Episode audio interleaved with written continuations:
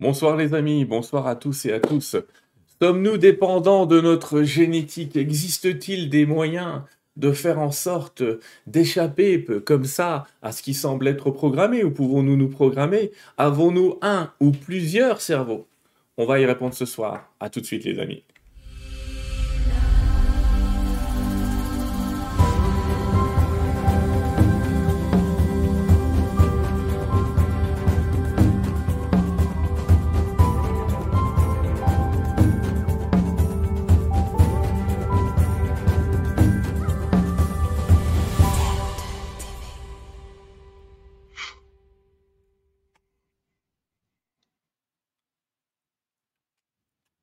Voilà les amis, bonsoir à toutes et à tous.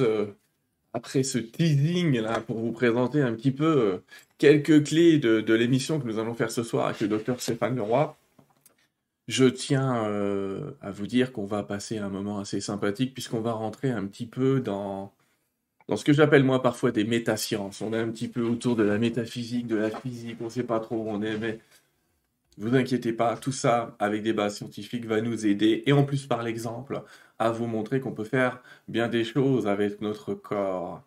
On est rentré les amis dans une zone d'interview, vous allez voir, où on va parler ce soir de Numen Process, on parlera dans la prochaine interview du soin avec les animaux, on parlera euh, de la méthode Tipeee avec Léon Renard, et j'ai préparé comme ça d'autres interviews avec des gens qui vont nous ramener un petit peu à la santé, nous ramener un petit peu à notre corps, à notre incarnation, l'incarnation du 1.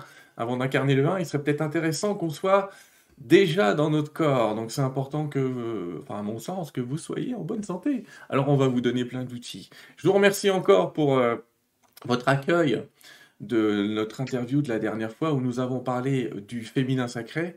Le féminin sacré, c'est... Je vous invite à retourner voir l'interview parce qu'on avait fait avec... Euh, avec Lynn Saint-Amand, on avait fait notamment à la fin une méditation. Je vous dis que ça, même pour ceux qui n'aiment pas méditer, je vous invite à jeter un œil. Mais en tout cas, ce n'est pas le sujet de ce soir. Le sujet de ce soir, c'est l'human process. Et dans ce cadre-là, je reçois le docteur Stéphane Leroy. Bonsoir Stéphane. Bonsoir Sylvain. Bonsoir à toutes et à tous. Je te ceux qui sont là et ceux qui regardent en replay. ouais, je te remercie d'être parmi nous. Tu m'as proposé de faire une émission sur l'human process. J'en avais déjà fait une il y a quelques années. Oui, je me souviens. Et euh, qui n'est plus en ligne, mais, ça, mais toi, tu es le créateur de cette méthode. Alors, on va en parler un petit peu ce soir. Le titre de notre émission, ça s'appelle De l'épigénétique à la méthode Numen Process. On va parler d'un peu tout ça. Mais si je dis qu'à la base, tu étais dentiste, j'ai raison? Oui, tu as tout, tout à fait raison même si je ne sais pas si vraiment à la base de la base, j'étais dentiste. Alors, je voudrais que tu nous expliques ton parcours et qu'est-ce qui t'a amené à t'intéresser comme ça à ce qu'on va voir tout à l'heure comme étant des, médecines un peu intégratives, enfin une, des soins intégratifs. Ouais, bah écoute, euh, je, pense que j'ai commencé euh, tout petit, quoi, en fait. Hein. Mmh. Euh, tu sais, quand j'avais 6-7 ans, je me souviens que je me suis arrêté, c'était dans la cour de, mes grands-parents où toute la famille était en train de manger. Tout d'un coup, je me suis arrêté, j'ai regardé et euh, la question que je me suis posée, c'est euh, mais qu'est-ce que je fous ici, quoi, toi C'était vraiment ça, quoi. Bon, je suppose que je suis pas le seul à avoir euh, eu ce genre de, questionnement, quoi. mais tu vois, depuis tout petit, je sens, enfin, je fais partie de ceux qui ont de la chance de sentir qu'ils avaient quelque chose à faire de particulier. Et en grandissant, bah, j'étais orienté plus vers vers la conscience, la vie, les sciences de, de, de la vie. Et, euh, mais également, j'avais un petit peu ce côté un peu mystique. Quoi. Le, le, mystique, c'est simplement celui qui se pose les, les trois questions euh, d'où je viens, qu'est-ce que je suis et où je vais, quoi, en fait. Hein. Mhm. Et donc, j'étais sans arrêt en train de me poser ces questions-là. Quoi. Et, euh, et je voyais également que euh, j'étais accompagné, on pourrait dire ça comme ça, quoi. J'étais accompagné euh, de, de, je ne sais pas dire quoi, en tous les cas, de, quelque chose qui était prêt à germer. Euh, je pensais que ça serait assez rapide, en fait, il m'a fallu plusieurs dizaines d'années. Et puis, euh, et puis tout doucement, eh j'ai continué ma vie à me poser des questions. Euh, à l'âge de 18 ans, j'ai rencontré un astrophysicien qui m'a parlé de physique quantique. Donc on est là vers 1978-1979, tu vois. Et pour moi, c'est une révélation. Quoi. Il me parle de, multidimension, multidimensionnel, de physique quantique. Et pour moi, c'est un truc. Et là, je sais que je viens de piger quelque chose je sais pas ce que je vais en faire, mais je vais en faire un jour quelque chose. Voilà. Et puis, euh, et puis j'ai eu la chance aussi euh, de, pouvoir euh, rencontrer des gens que moi j'appelle des maîtres, hein, des maîtres d'enseignement.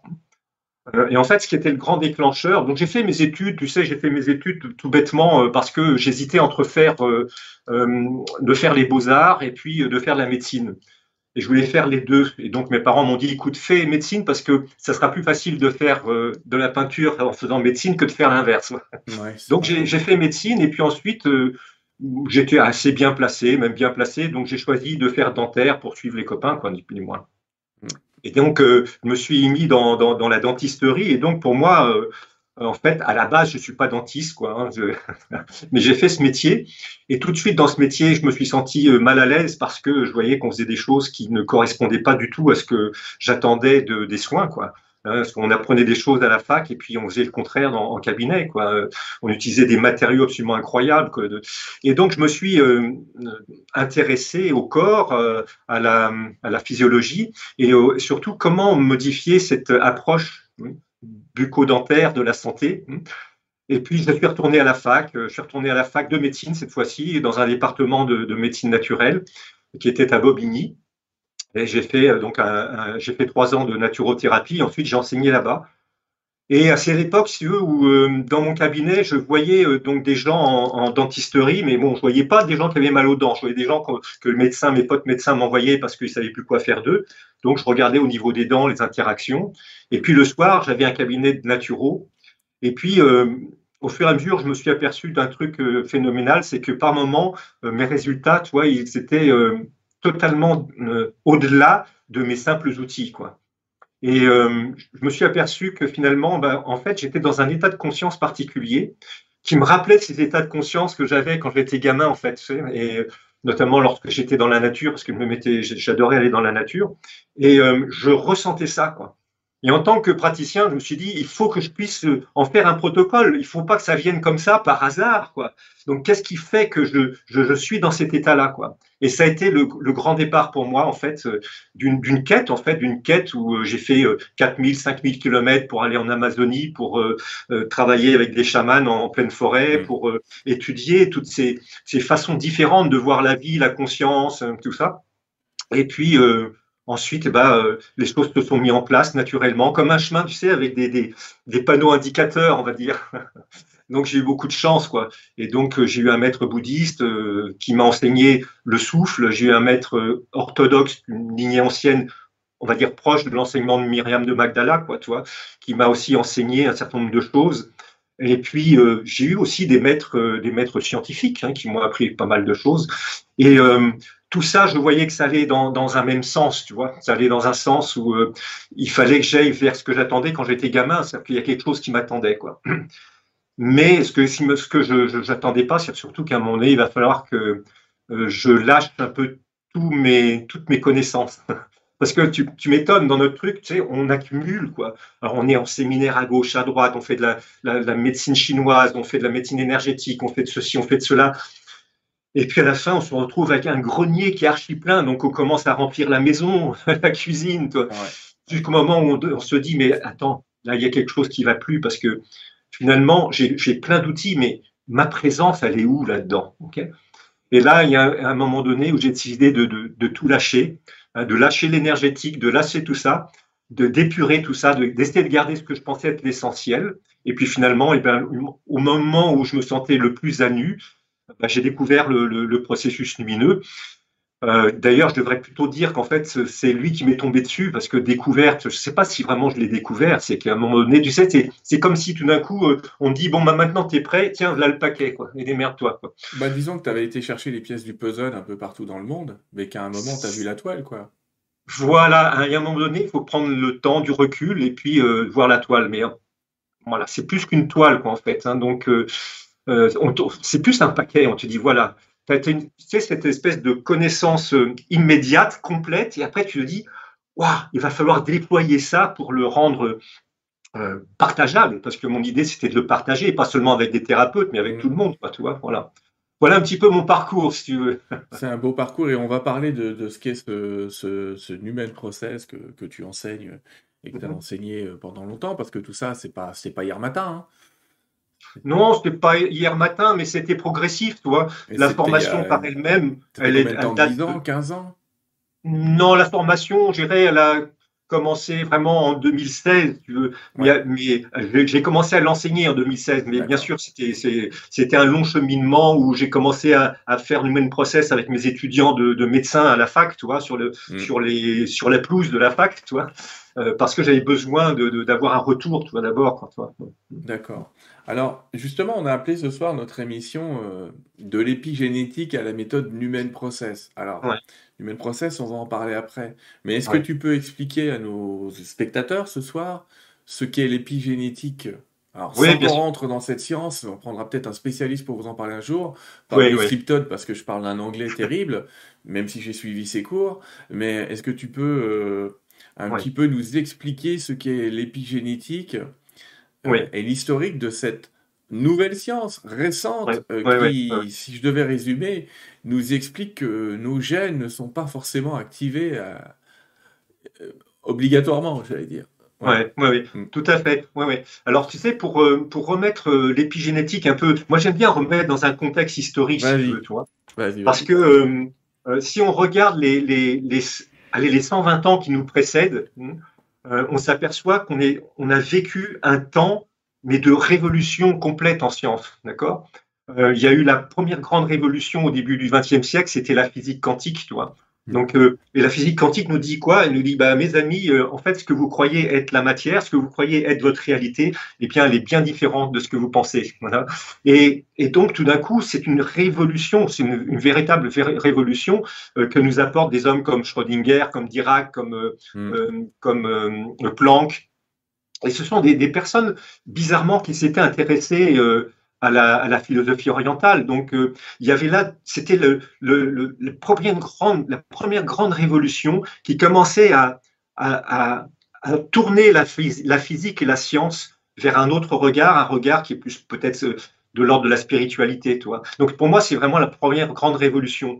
La deuxième, elle s'est faite vraiment dans les neurosciences, euh, dans les neurosciences et notamment avec cette grande histoire de la plasticité neuronale.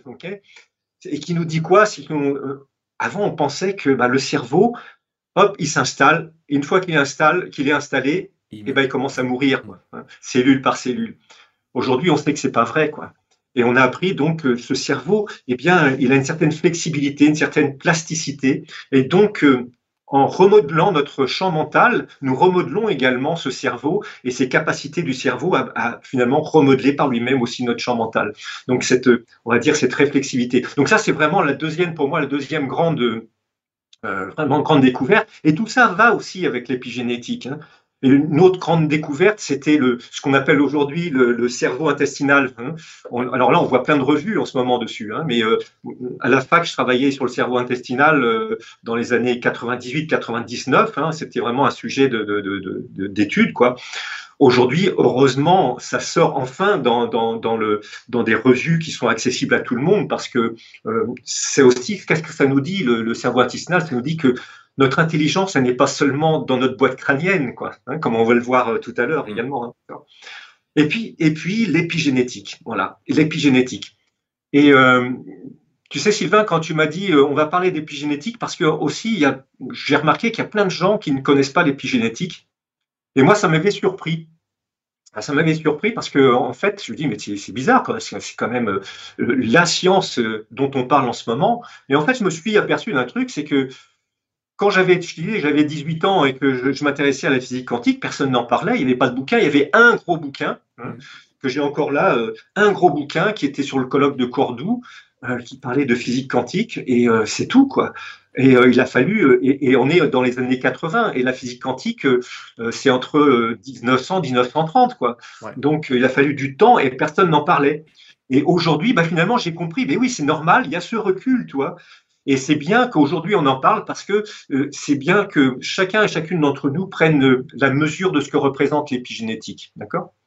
Donc, si tu veux, on va, essayer de définir très simplement, parce qu'on ne va pas rentrer trop dans le détail, mais en fait, l'épigénétique, c'est une science qui se tourne vers euh, la compréhension de l'activation ou la désactivation des gènes, c'est-à-dire en fait l'expression de ces gènes ou la non-expression de ces gènes sans que ça touche la structure même hein, des séquences d'ADN. C'est-à-dire qu'il n'y a pas de modification de l'ADN, pas de modification des gènes, c'est simplement leur lecture qui se fait ou qui ne se fait pas. Donc ça, c'est quelque chose d'extrêmement nouveau, qui maintenant a quelques dizaines d'années, mais qui reste très nouveau et qui est encore très étudié parce qu'avant on pensait depuis euh, Crick et Watson, tu sais, ceux qui ont découvert la double hélice, quoi, que bah, finalement euh, l'ADN c'était tout, quoi, en fait, hein, qu'il y avait une prévalence de l'ADN qui décidait de ce que nous allons être. Hein. Or aujourd'hui c'est faux, on sait que la prévalence elle est dans l'environnement, dans ce que nous faisons de cet environnement et comment ça agit sur notre ADN. Alors le, tu sais, le, le, le, le principe même de l'épigénétique, c'est simple en fait. C'est que toute information extérieure, hein, à la cellule, j'entends, hein, donc une information de l'environnement ou une information de notre corps ou de notre mental, va avoir une interaction sur les cellules. C'est-à-dire que euh, la cellule va percevoir une information qu'elle va envoyer à l'intérieur de la cellule jusqu'au noyau, hein, et cette information, eh bien, elle va aller sur l'ADN, mais pas de n'importe quelle façon. Il y a deux façons. Soit on appelle une façon qu'on appelle la méthylation, c'est-à-dire que ça va jouer sur un des petits groupes méthyl qui vont jouer sur la cytosine et donc qui vont ouvrir ou fermer. Hein, donc, euh, si ça méthyle, c'est-à-dire que ça va fermer le gène, donc il ne va pas pouvoir s'exprimer. Et une autre qui est très intéressante, beaucoup plus intéressante encore, c'est que euh, le message va passer et va aller sur une protéine, les protéines qu'on appelle l'histone. L'histone, en fait, c'est une, faut le voir comme une gangue. C'est une gangue qui se trouve de protéines qui se trouve autour de notre ADN. Et euh, lorsque l'information va toucher l'histone, eh bien, nous allons avoir des processus, par exemple, on appelle le processus d'acétylation, qui fait que cette gangue va s'ouvrir et va libérer, on va dire, l'accès, hein, la lecture d'un gène.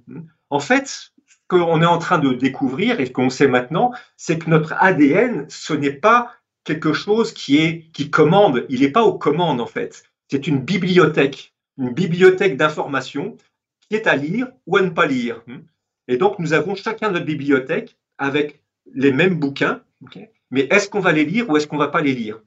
Et ce qui se passe, en fait, tu vois, c'est que euh, avec l'influence du milieu extérieur, on va voir après ce milieu extérieur, hein, c'est cette influence qui va toucher la membrane cellulaire la membrane cellulaire va envoyer l'information à travers des protéines de, transduction, etc. peu importe. Mm. L'information va arriver jusqu'à euh, cette histone et cette histone va s'ouvrir mm, sur un gène. Qu'est-ce qui se passe? Le gène ne fait rien en lui-même. Mm.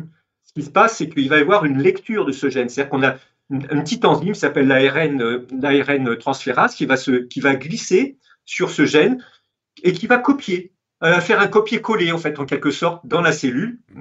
Et ce copier-coller, eh ben, c'est comme un message.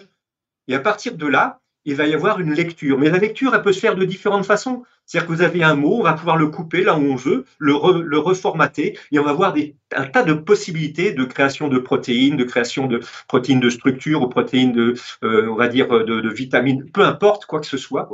On va voir euh, un panel de, possibilités. Donc, on a en fait un gène qui, lui, ne bouge pas, avec plusieurs types de lectures possibles de ce gène. et donc, qu'est-ce qui va euh, permettre cette lecture et cette façon de le lire et le, on va dire euh, ce qui va arriver ensuite après avec ça? Eh bien, c'est euh, l'information qui va arriver. Cette information, eh bien, on sait qu'elle vient de notre environnement. Alors très basiquement, l'alimentation, hein, suivant l'alimentation. Hein, Hein, il y a également euh, les ondes électromagnétiques, les vibrations. Nous sommes dans des, dans des, dans des champs et des mers, j'allais dire, de vibrations. Okay Donc tout ça va avoir une incidence sur notre membrane cellulaire et sur notre ADN. Et puis, bien entendu, il n'y a pas que le monde extérieur, il y a notre monde intérieur, notre stress, nos pensées, nos émotions. Tout ça va avoir, avoir un impact dessus. Et puis, en plus, toute la relation que nous avons, nous, notre moi avec ce monde extérieur également, nos comportements également. Donc toute cette relation. Tout ça sont un bain d'informations et certaines informations vont avoir euh, une action directe sur les gènes. Alors, le truc qui est intéressant, qui n'est pas terrible, c'est que les problèmes d'épigénétique, ça se transmet de père en fils. mais le bon truc, c'est que c'est réversible. Et ça, c'est génial. Ça, c'est génial. Alors, ça transmet de, de, père en fils, par exemple, euh, tu vois, euh, quelqu'un qui a été à la guerre et qui a produit beaucoup de cortisol, on s'aperçoit que son fils, son petit-fils, aura tendance, dès la naissance, à produire du cortisol. C'est un effet épigénétique. D'accord? Euh, Un autre effet épigénétique, en, je crois que c'est en Suède ou en Norvège, je ne sais plus où, on s'est aperçu que les personnes, par exemple, parce qu'ils sont capables de quantifier un peu les, les réserves d'aliments au niveau agriculture et tout ça, on s'est aperçu que une génération où il y a eu peu d'aliments, il y en avait mais peu d'aliments, eh bien euh, leur espérance de vie à 3, 4 ou 5 générations euh, était euh, largement supérieure que ceux qui avaient beaucoup d'alimentation, qui avaient une, espérance de vie inférieure au même âge. Tout simplement pourquoi? Parce que l'hygiène de vie n'était pas la même. Donc notre hygiène de vie a eu un impact sur notre épigénétique.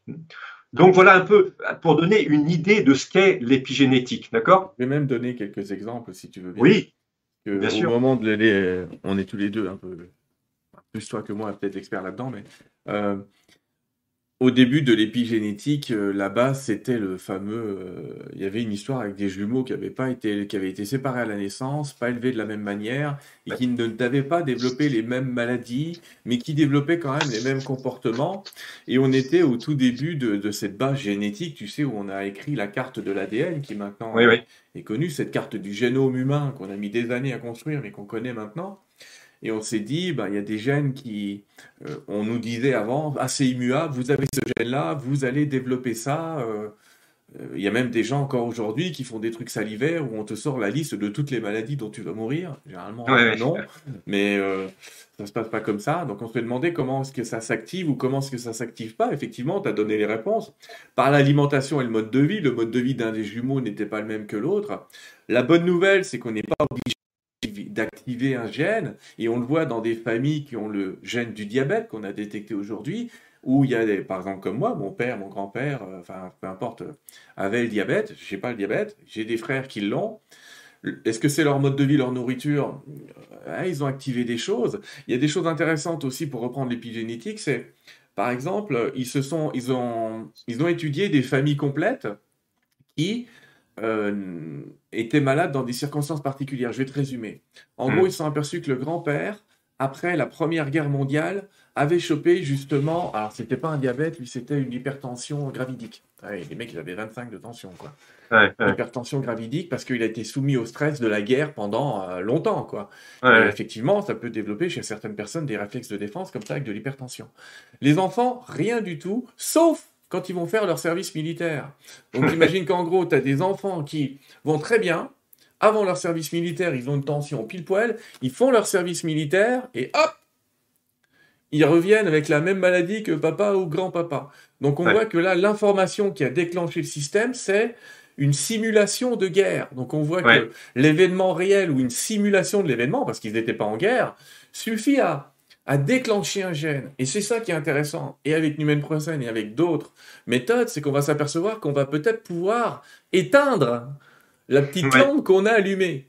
On va peut-être pouvoir calmer le jeu et, calmer euh, cet aspect génétique. Alors attention les amis, on vous promet pas qu'on va soigner le diabète, surtout si vous êtes déjà insulinodépendant, mais euh, c'est ça la grande promesse de l'épigénétique, c'est de nous dire ah bah jusque-là, on croyait que c'est les gènes, c'était des trucs qu'on pouvait allumer. Et là, on commence à vous dire, alors non seulement on peut les allumer et les éteindre, mais on peut même régler un peu. Mmh. Oui, tout à fait. Et tu sais, euh, j'allais en parler justement de ces histoires de jumeaux, mais mmh. du coup, bah voilà. Et euh, mmh, tu sais, moi, je, dans, dans toutes les dans toutes ces découvertes-là qui sont passionnantes, je cherche toujours où est l'invitation en tant qu'être humain. Et euh, pour moi, l'épigénique, c'est trois grandes invitations. Euh, c'est une invitation sur euh, triple sur ce que nous faisons de la vie, en fait. Sais, mm. toute l'expérience du vivant, elle se résume, j'allais dire simplement en trois points. Okay c'est qu'il y a un moi, qu'il y a un environnement et qu'il y a une relation entre les deux. L'épigénétique, c'est euh, une science qui nous invite en fait à choisir notre environnement ou au mieux, au pire, à s'adapter. C'est également une science qui nous invite à observer les relations que nous avons avec notre environnement, c'est-à-dire de poser la question de quoi je me nourris? Pas forcément physiquement, matériellement, mais de quoi je me nourris en tant qu'information également. Et puis la troisième invitation, c'est en fait ces fameux qui suis-je, d'accord? C'est ce moi. Qu'est-ce que je suis moi? C'est une invitation pour moi à définir qui l'on est et à choisir qui on décide d'être. Et, l'épigénétique, tu vois, lorsque l'on décide qui l'on est, que l'on gère ses, relations avec l'environnement, qu'on choisit notre, notre, environnement, eh bien, l'épigénétique nous permet d'être, on va dire, sur notre chemin, sur notre, on va dire, dans le, la situation optimale physiquement, euh, énergétiquement et mentalement. Tu vois. Et donc, euh, l'épigénétique, c'est bien plus en fait que gérer euh, des gènes qui vont, qui pourraient nous entraîner sur un terrain pathologique. Hein. C'est vraiment quelque chose qui nous parle de nous et qui nous parle de, d'un, nous systémique, c'est-à-dire non seulement d'un corps, d'une biochimie, d'une énergie, d'information, de conscience également. Tu vois. Et si tu me le permets, on va, on, va, on peut continuer sur l'épigénétique en glissant sur quelque chose qui n'a pas été ou très peu abordé en épigénétique. Et donc là, je voudrais pas faire le devin, hein, parce que je ne suis pas scientifique, hein, je suis clinicien, hein, d'accord? Je suis juste clinicien, donc là, je suis passionné de, de mais je suis d'avant tout clinicien. Mais dans mon observation, j'ai étudié différents systèmes et dont quelque chose qui est extraordinaire qu'on appelle l'eau. Et euh, des, grands chercheurs aujourd'hui s'intéressent à l'eau, hein. aussi, bien des Russes que des Français. En France, on a le, professeur, euh, euh, comment il s'appelle Montagnier. Comment? Oui. Montagnier. Montagnier, mais aussi le professeur Marc-Henri, hein, qui fait des études absolument extraordinaires sur l'eau, et notamment l'eau du corps, hein, ce qu'il appelle l'eau morphogénique. cette eau, imaginez que cette eau, à l'intérieur de notre corps, il n'y a pas que l'eau qui circule il y a l'eau dans les cellules et il y a l'eau qui recouvre toutes les molécules organiques. C'est-à-dire que, quelle que soit la molécule organique, une protéine, ou que ce soit un ARN ou de l'ADN, eh bien, l'eau entoure cette, molécule. Et si on retire ces quelques couches d'eau qui sont autour de ces molécules, la molécule perd sa forme. Et en perdant sa forme, elle perd également sa fonction, son rôle. Donc ce n'est pas la chimie les atomes qui sont suffisants pour avoir une fonction, c'est également la structure tridimensionnelle. Et l'eau nous apporte le maintien d'une structure tridimensionnelle. Euh, le plus extraordinaire, c'est qu'on sait aujourd'hui que l'eau également est en communication, entre guillemets, avec le vide. C'est-à-dire qu'il y a une interconnexion entre le vide qui, est, qui se trouve à l'intérieur de l'eau, dans certaines, entre certaines formes de clusters, on va dire, et donc il y a une interaction. Or, l'eau prend également toutes les informations. D'accord? On le sait maintenant depuis longtemps, hein, qu'elle a une, c'est une énorme bibliothèque qui mm. va retenir les informations qu'on lui donne, ok? Et que l'on peut redistribuer ensuite. Notamment à travers les travaux du docteur euh, Matsuri Emoto et d'autres. entre autres, entre autres, mm. ouais.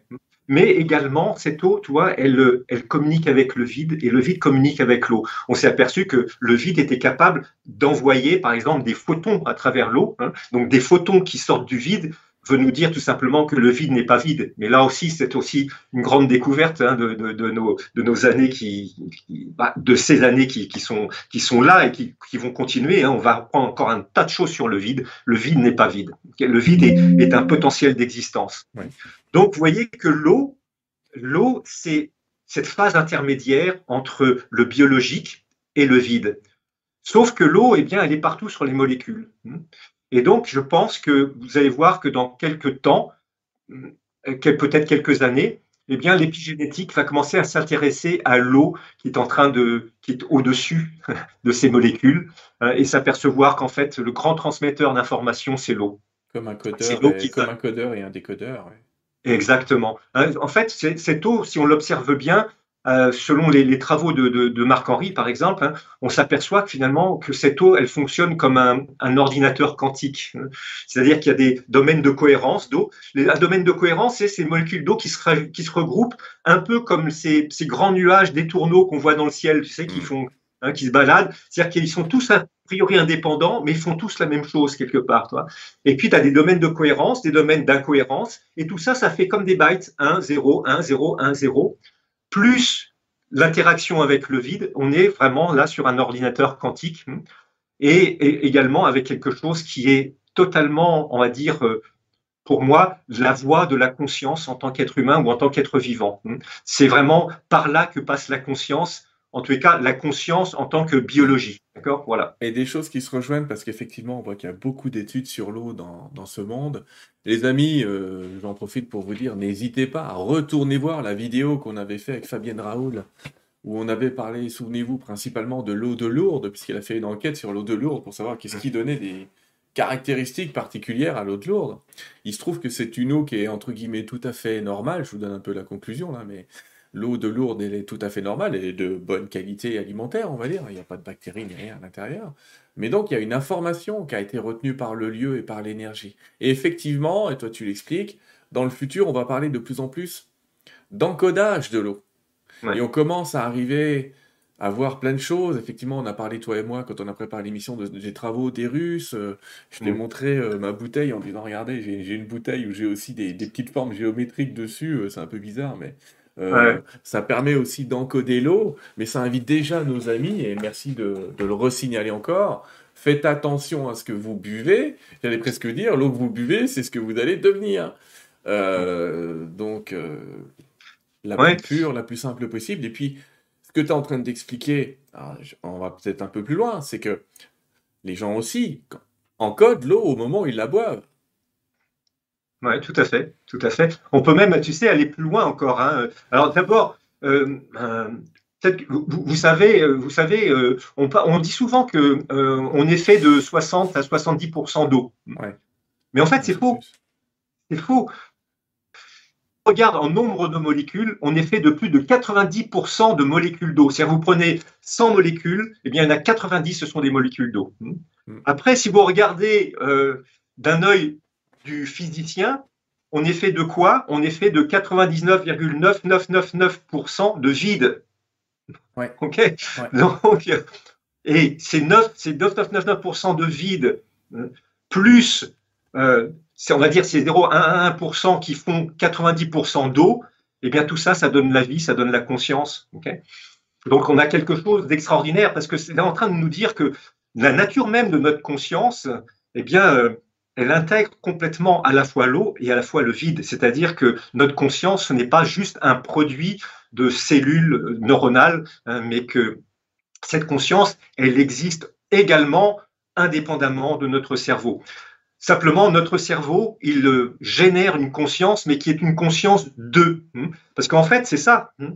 On a toujours besoin d'une conscience de. S'il n'y a pas le de, n'y a pas de conscience, il y a autre hmm. chose.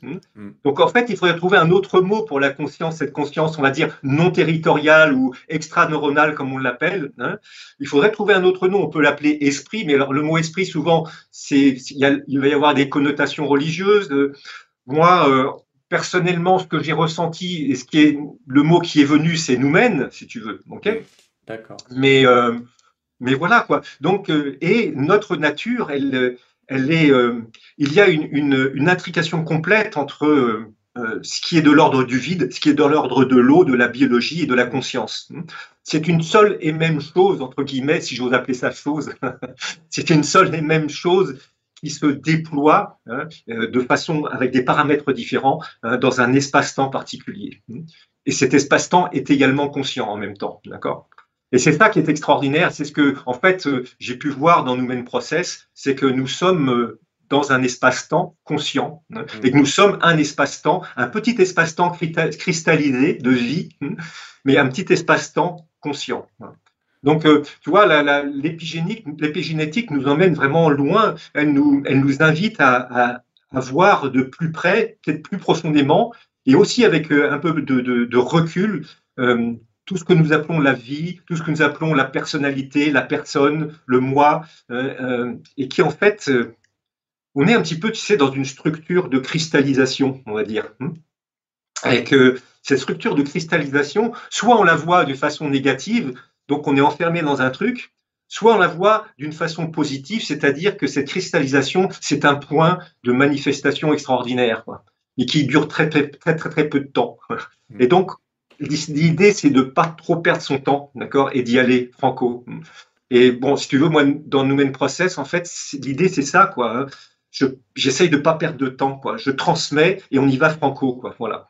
C'est un peu l'idée, c'est un peu mon, chemin et c'est un petit peu, euh, allez, entre guillemets, je dirais ma mission, quoi. Donc, il a fallu pour ça, tu sais, éliminer un petit peu toutes sortes de choses pour, mm. euh, pour pouvoir aller direct euh, sur une transmission directe, voilà. Alors, si on parle effectivement un peu plus de Numen Process, donc pour toi, en fait, le mot Numen, déjà, c'est un petit peu ce que le docteur Charbonnier appelle la conscience intuitive extraneuronale. Bah, en fait, oui et non. Oui et non. Ah, c'est pour ça que je demande. Ah, oui, oui, oui, oui. tu, sais, tu sais, quand on parle de nous-mêmes, c'est un peu quand on, la même façon dont on parle du Tao. Quoi. On peut arriver à en parler, mais comme disent les taoïstes, euh, ce que tu dis du Tao n'est pas le Tao. Voilà. Mmh. Donc, en fait, euh, le nous-mêmes, euh, ça demande de, juste de voir une petite dimension autre que simplement un monde manifesté et le vide ou le vide quantique et le monde manifesté. Mm. Euh, c'est quelque chose qui nous dit que euh, même le vide est une espèce d'interface en quelque sorte. c'est quelque chose qui cache, mais c'est également un, lieu d'un multipotentiel. Et au-delà, pour moi, au-delà se trouve ce qu'on peut appeler le noumen. mais le noumen nous appartient. Le noumen, il est en chaque point, hein, dans chaque point de planque qui constitue l'univers, il y a ce noumen, d'accord? Mais nous, nous passons notre temps en tant qu'être vivant à expérimenter ce qu'on appelle une séparation du tout. Cette séparation, elle est importante parce que c'est ce qui amène la conscience d'eux, donc l'expérimentation. Elle est importante parce que c'est ce qui nous pousse à retrouver l'unité à travers ce qu'on appelle l'amour chez les êtres humains, d'accord? Et ça, c'est l'expérience que j'appelle l'expérience de l'ontalgie, c'est-à-dire de cette séparation douloureuse a priori entre le tout hein, et, soi, c'est-à-dire que tout d'un coup on est séparé du tout. Mais en fait, euh, pas du tout. En fait, euh, cet espace que tu vois et qui euh, nous sépare, en fait, est un espace à un certain niveau qui nous relie. Quand on, on peut voir ça, on va s'apercevoir que nous passons notre temps à nous projeter sur l'extérieur pour essayer de combler ce, qui, ce que l'on pense qui nous manque à l'intérieur, parce mm. qu'on pense qu'on n'est pas assez complet. Et donc, on est sans arrêt dans cette interaction. Mais dans cette interaction, en tant qu'observateur, eh bien, on va agir sur des fluctuations quantiques qui vont nous amener toujours la même réalité. Nous choisissons notre réalité. Dans nous-mêmes process, le truc est un peu différent, même radicalement différent, c'est que on arrête de penser qu'on va d'un point A à un, point B. On arrête de décider d'un point B et on observe et on rentre dans le point A. Donc c'est une façon d'entrer dans ce point A pour voir émerger quelque chose de nouveau. Et en fait, ce qui se passe, c'est que tu vois, c'est imaginons que tu es dans ce monde manifesté. Ici, tu as le vide et on est sans arrêt en interaction. Donc notre observation, eh bien, elle amène toujours la même information, ce qui fait qu'à ce niveau-là, une ligne de réalité hmm, va rester la même et donc on sera toujours bloqué sur cette ligne de réalité. Pourquoi? Parce qu'on est toujours en interaction avec. Donc le contenu de notre présent confirme à chaque fois cette réalité. Maintenant, dans nos mêmes process, lorsque l'on cesse de jouer ce jeu et qu'on observe ce qui est, hmm, que l'idée c'est d'observer ce qui est, eh bien, on va créer en fait ce qu'on appelle euh, une singularité. Une singularité, c'est-à-dire qu'on va créer, euh, allez, grosso modo, on pourrait dire un trou noir, euh, à travers lequel il va y avoir une espèce de reset complet de la personne. Tout simplement, pourquoi? Parce que en entrant dans ce point, dans ce que l'on est, on est tout de suite en communication avec le nous-mêmes. Et du coup, on ne sait rien. Le retour lumineux n'est pas quelque chose dont nous sommes les auteurs. On va être acteur d'une qualité de présence. Et ce qui va se passer, c'est qu'il va y avoir un retour lumineux, mais nous ne sommes pas auteurs ou autrices hein, de, de, ce retour lumineux.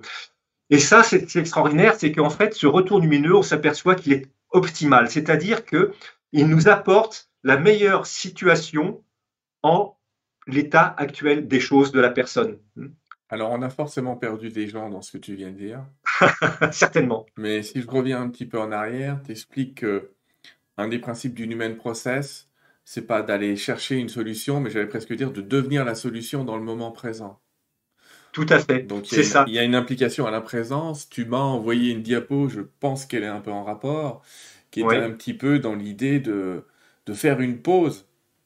Une des clés du human process, c'est de, de faire une pause du mental habituel qui cherche et d'aller trouver celui qui trouve. C'est la fameuse histoire des, gens qui cherchent, on en trouve, mais des gens qui trouvent, on en cherche. trouve, on en cherche, oui. Euh, on tourne un peu en boucle. Mais toi, tu dis en gros, ce que tu essayes de faire, ce que. Alors, l'human process, on va le redire aux gens, c'est. On va, même si tout à l'heure, on va avoir une pratique qui peut se pratiquer en individuel, euh, dans la, méthode de l'human process, il y a quelqu'un qui joue un peu le rôle de facilitateur, qui, oui, qui aide à être dans cet état. Oui, même si on peut le pratiquer pour soi-même, hein, ce n'est pas une obligation que l'on soit à deux. ce qui se passe, tu vois, dans, dans, cette, ouais, dans cette, ce rôle de facilitateur, c'est qu'il y a différentes phases. La personne va arriver avec sa problématique. Elle va expliquer sa problématique. Et nous, nous allons l'amener à observer, et nous à observer cette problématique, mais d'une certaine façon. C'est-à-dire que nous allons observer les choses telles qu'elles sont, et non pas telles qu'on pense qu'elles sont, telles qu'on voudrait qu'elles soient, d'accord? C'est-à-dire, en fait, on va observer à travers un prisme qui est simple, euh, que l'on retrouve dans, dans, dans, tu sais, dans, toutes les traditions. C'est, moi, j'ai eu un maître qui me disait, si tu veux que les choses changent, observe les choses telles qu'elles sont. ok? Et de naturellement, elles changeront. Eh bien, dans, en physique, on a la même chose. On a la théorie quantique des événements qui nous dit, si vous observez un système, alors, matériel ou humain, si vous observez un système au plus près de ce qu'il est, ce système aura tendance à faire des sauts vers plus d'harmonisation et plus d'ordre. et c'est ça, cette observation dans le même process. Donc ça, ça prend un petit peu, mais c'est très facile, hein, c'est pas compliqué non plus. Hein. C'est d'apprendre à voir ce qui est. Et donc, à faire, on va dire, euh, euh, à faire dire à la personne ce qui est. Et une fois qu'on a ce qu'on appelle ce propos, eh bien, ce propos va devenir ce qu'on appelle un point d'intrication entre la personne et moi, par exemple, qui suis, euh, le, praticien. Ce point d'intrication, il va être peut-être représenté par un symbole. C'est quoi ce point d'intrication? C'est que ce point d'intrication, c'est à la fois euh, la problématique la réponse, tout ce qui est dedans, Et ça, je la fais mienne également. Une intrication, euh, c'est quoi? Hein Basiquement, on prend deux particules, on leur donne une même information. Hein, je vais être très très schématique. Hein, on leur donne une même information, on les sépare, et lorsqu'on en observe une, l'autre réagit de la même façon. C'est-à-dire qu'au même instant, les deux vont réagir à l'observation. ok? Dans Human Process, il y a ce procédé d'intrication qui fait que lorsque je vais observer et toucher la personne, il va y avoir cette intrication qui va se faire d'une certaine façon, hein, je, vais l'expliquer dans un instant, hein. et cette intrication va permettre le déploiement du processus lumineux. Mais ce déploiement, il ne nous appartient pas en fait, on ne sait pas du tout ce qu'on va attendre. c'est ce qu'on appelle un effet endocausal. C'est quoi un effet endocausal? Il y avait les deux, ces deux, ces deux particules, hein, on a dit, allez, on leur donne bleu plus jaune comme information. Donc, elles sont toutes les deux vertes. Elles partagent ça. Le point d'intrication entre elles, c'est le vert. Donc, on en prend une, hop, on la met à 10 000 km, l'autre, on la garde à côté. Et puis, tout d'un coup, dans une, soit physiquement, soit par la conscience, on commence à observer ce qui est, c'est-à-dire qu'on en observe une. Et dès qu'on en observe une, on observe l'autre également. C'est-à-dire que tout d'un coup, L'une est bleue, l'autre est jaune. Qu'est-ce qu'il a fallu? Il a fallu un observateur. Ça, c'est le rôle de l'observateur. Par contre, le fait qu'on a une jaune et l'autre bleue, ça, c'est un effet endocausal. C'est-à-dire que nous ne sommes pas responsables du jaune et du bleu. Ça veut dire quoi? Ça veut dire qu'il existe quelque chose. Alors, en physique, certains vont vous dire, bah, c'est le hasard. Dans un autre domaine de la physique, on va dire que c'est une endocausalité, hein, comme l'explique par exemple Ransford, hein, un physicien Ransford. Hein. Dans Numen Process, en fait, eh bien, euh, quand vous allez pratiquer Numen Process, la réponse va être bleue pour la personne, mais elle va être jaune pour vous aussi. C'est-à-dire qu'en fait, vous bénéficiez de la pratique de Numen Process. Pourquoi? Parce que lorsque vous prenez en charge euh, la problématique de la personne, eh bien, euh, il y a toujours quelque chose qui résonne en vous. Hein. Il y a peut-être 0,01% de la problématique de la personne qui résonne un petit peu en vous. Hein. Eh bien, le processus lumineux va, lui, déployer. Il se déploie comment? Il se déploie sur tout ce qui est intriqué. C'est pour ça que quand on fait nous-mêmes process, parfois, eh bien, on fait nous-mêmes process pour un problème de couple avec une femme, et c'est le, mari qui va recevoir le processus lumineux. Pourquoi? Parce qu'ils sont intriqués sur une problématique. Voilà.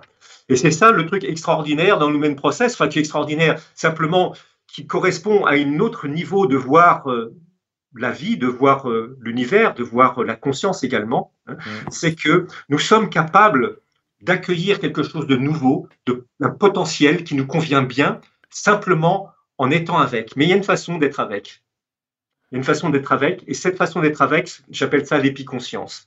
Donc une fois qu'on a ce point d'intrication, la problématique qui est claire, eh bien ce qu'on va faire, on va entrer en épiconscience avec cette problématique. Entrer en épiconscience, ouh, ça veut dire quoi? Ça paraît déjà perdu des gens. C'est pour ça que je vais te demander, pourrais me décrire un exemple d'une séance simple avec une problématique simple?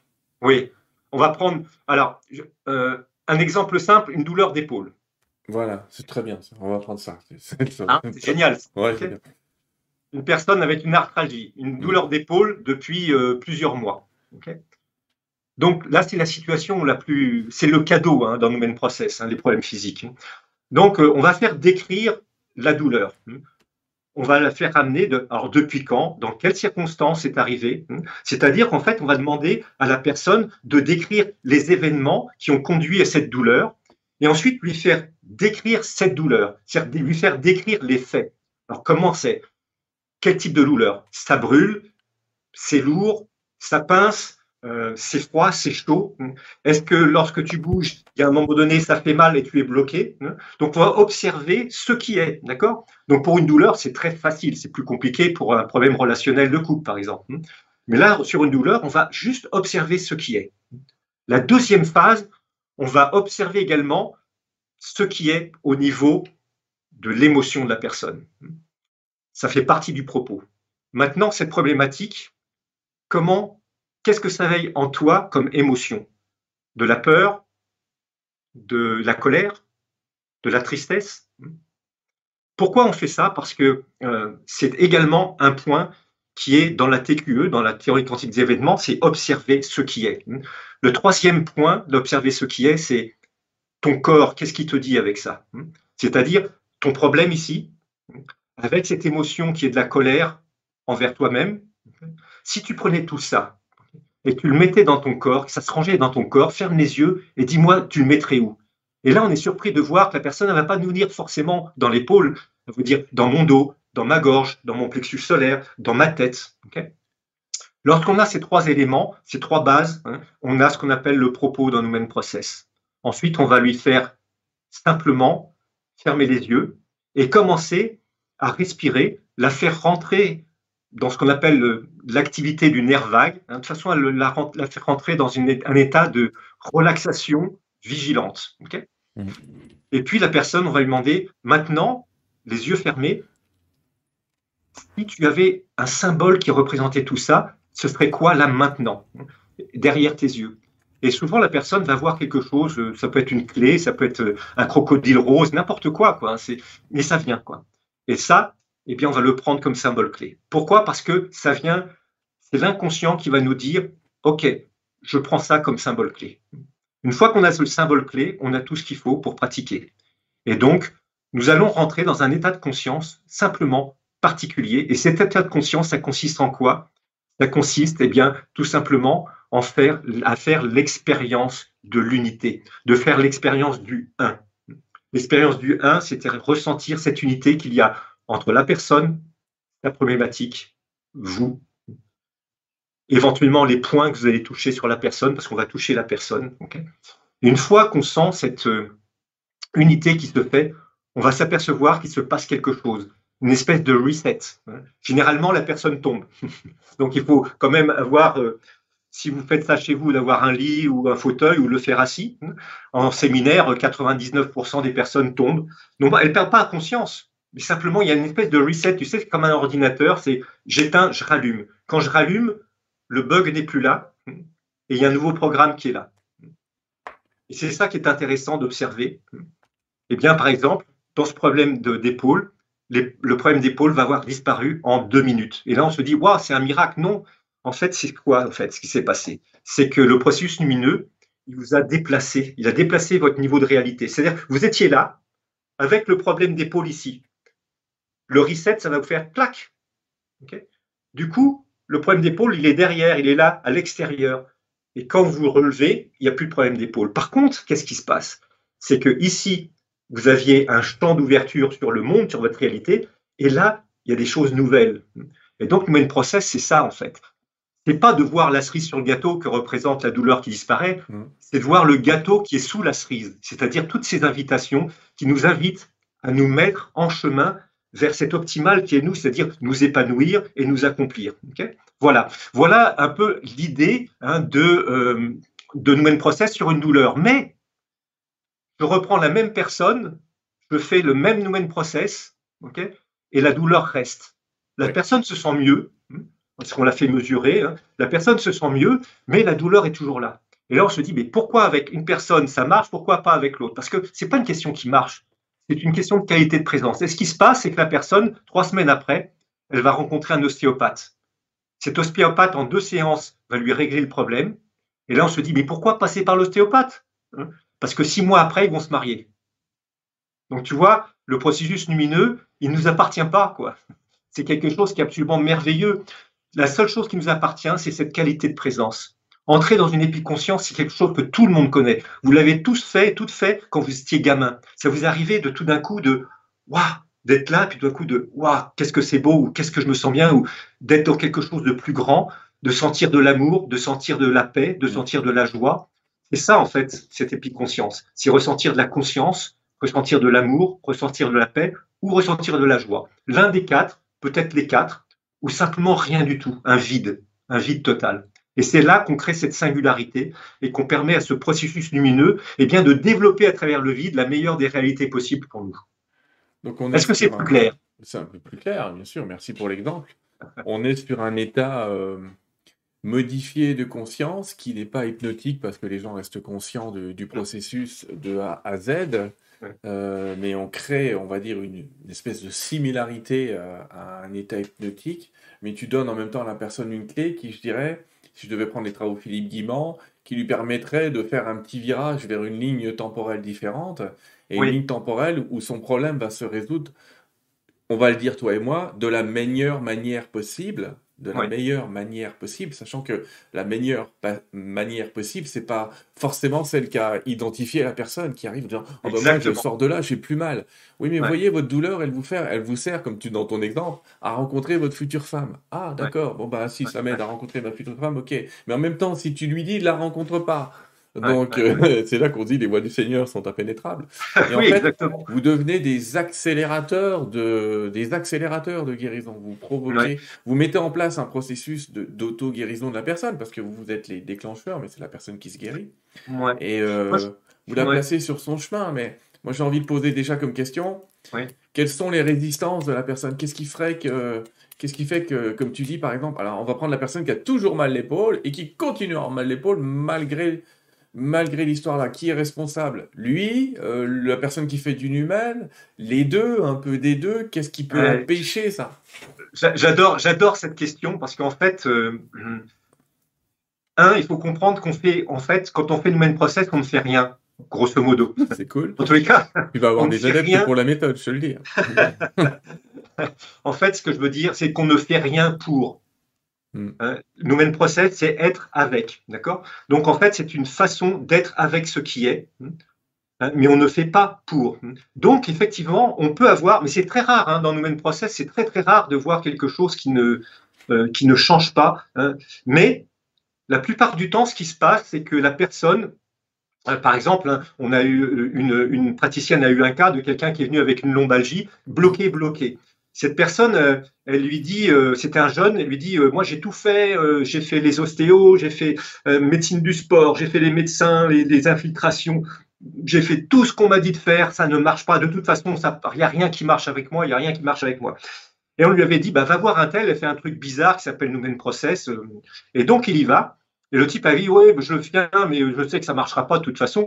Et donc, euh, la praticienne lui dit, écoute, euh, à ce moment-là, on, essaye, de toute façon, on s'en fiche. Moi, personnellement, je m'en fiche que ça marche ou ça marche pas. Simplement, je vais faire quelque chose. Est-ce que tu es d'accord? OK. Et donc, elle rentre dans cet état d'épiconscience. Hein, elle, fait le protocole même Process. Et ce, jeune homme, il tombe. Il tombe. Ensuite, il se redresse on observe, et là, il n'y a plus de, y a plus de, problème de, de, lombalgie, plus rien. Et le, gamin, il est surpris, quoi. Il se dit, waouh, c'est incroyable. Non, non, j'ai plus rien, j'ai plus rien. Et, euh, et ben, la praticienne lui dit, bah, écoute, c'est super, c'est génial, au revoir. Et là, elle fait une petite erreur. Elle fait une toute petite erreur dont j'ai parlé. Et le gamin, il repart, et au moment de sortir de, de, son cabinet, il se retourne, puis il dit, oui, mais de toute façon, ça marchera pas, je sais, il n'y a rien qui marche avec moi, ça marchera pas. Il retourne chez lui, alors qu'il n'a plus du tout de ce problème de dos. Et quand il va euh, euh, revenir chez lui, trois jours après, il rappelle donc la praticienne en disant, ah ah, je savais bien que ça marcherait pas, ma douleur de dos est revenue. Mais oui. Pourquoi? Parce que euh, nous process, c'est ça. Je te mets là. OK? Maintenant, si toi, tu as décidé de revenir dans cette expérience-là, bah, il faudra le refaire avec ce qu'il y a dedans. Voilà, tout simplement. Donc, euh, ça veut dire simplement que nous avons le choix d'accepter ou pas d'accepter les invitations. Et tu vois, souvent, ce qui se passe, c'est qu'en fait, il n'y a pas, euh, il n'y a pas de suivi des invitations. La personne euh, va, par exemple, hein, une douleur d'épaule, hein, vous allez avoir une douleur d'épaule, la personne garde sa douleur d'épaule, mais ce qui est essentiel de dire, c'est on observe tout ce qui va y avoir de nouveau dans notre vie. tout ce qui va être euh, comme des, des indications, comme quelque chose de nouveau, on observe et on va essayer d'expérimenter ça. Parce que c'est à travers ça que les choses vont changer et que finalement la douleur d'épaule va pouvoir disparaître. Donc il ne s'agit pas d'une thérapeutique. Human Process n'est pas un acte thérapeutique, c'est un acte de présence. Hmm? C'est juste un acte de présence. Ça peut être une douleur de l'épaule, ça peut être un problème d'argent, ça peut être un cancer, ça peut être un problème relationnel de couple ou de boulot ou de projet. Au niveau lumineux, il n'y a pas de différence, il n'y a pas d'importance, il n'y a pas de degré d'importance. C'est pour ça que parfois on voit des résultats surprenants hein, avec Nomen Process sur des choses qui sont graves, on pourrait dire, mettre le terme grave, et d'autres qui sont des choses, allez, plus bénignes, et pourtant, comme tu dis, toi, qui sont toujours là, pourquoi? Parce que ça ne ça doit pas passer par là, ça passe par des invitations. Et donc le plus, le plus souvent, les personnes ne voient pas les invitations. Et l'erreur de cette personne, c'était pas c'était de ne pas lui parler de ses invitations, lui dire voilà ça c'est la cerise sur le gâteau, il faut regarder le gâteau, d'accord? Et ça c'est ce qui explique, euh, qui peut expliquer qu'une personne va rester avec cette problématique, d'accord? Voilà. Mais à partir du moment où on a fait Numen Process, le processus lumineux c'est fait. Il se fait pas un tout petit peu ou beaucoup. C'est comme tu, tu ouvres une porte. La porte elle est ouverte, elle est ouverte le lumineux va dire allez, on va attendre un peu. Parfois, dans les séminaires, les personnes sont prises de vitesse parce que, avec, surtout dans les séminaires, on va travailler, je suis avec eux, tout d'un coup, ils rentrent en épiconscience, la personne tombe, ils n'ont pas terminé le protocole. La personne se relève, elle se mesure, ah, le problème a disparu. Et c'est là, ils se disent, mais j'ai pas terminé le protocole. Mais non, tu es rentré avec, en intrication avec cette personne sur ton propos, tu es rentré en épiconscience et tu as ouvert quelque chose. C'est ouvert, c'est ouvert. Le nous-mêmes, il va pas dire euh, ah bah attends, je vais attendre alors que tu termines, euh, je vais attendre. Non, c'est ouvert, c'est ouvert. Point, terminé. On n'en parle plus quoi. Et cette ouverture, euh, Sylvain, c'est, j'allais dire Didier. Tout le monde Sylvain, Didier, cherche pas. c'est, il y a quelque chose dont je n'ai pas parlé, toi, et qui est la porte, parce que au niveau de l'épiconscience, c'est un état modifié de conscience, mais on a un portail. C'est-à-dire que notre corps est bien foutu. Il, est, il a été prévu pour toutes ces expériences. Hein.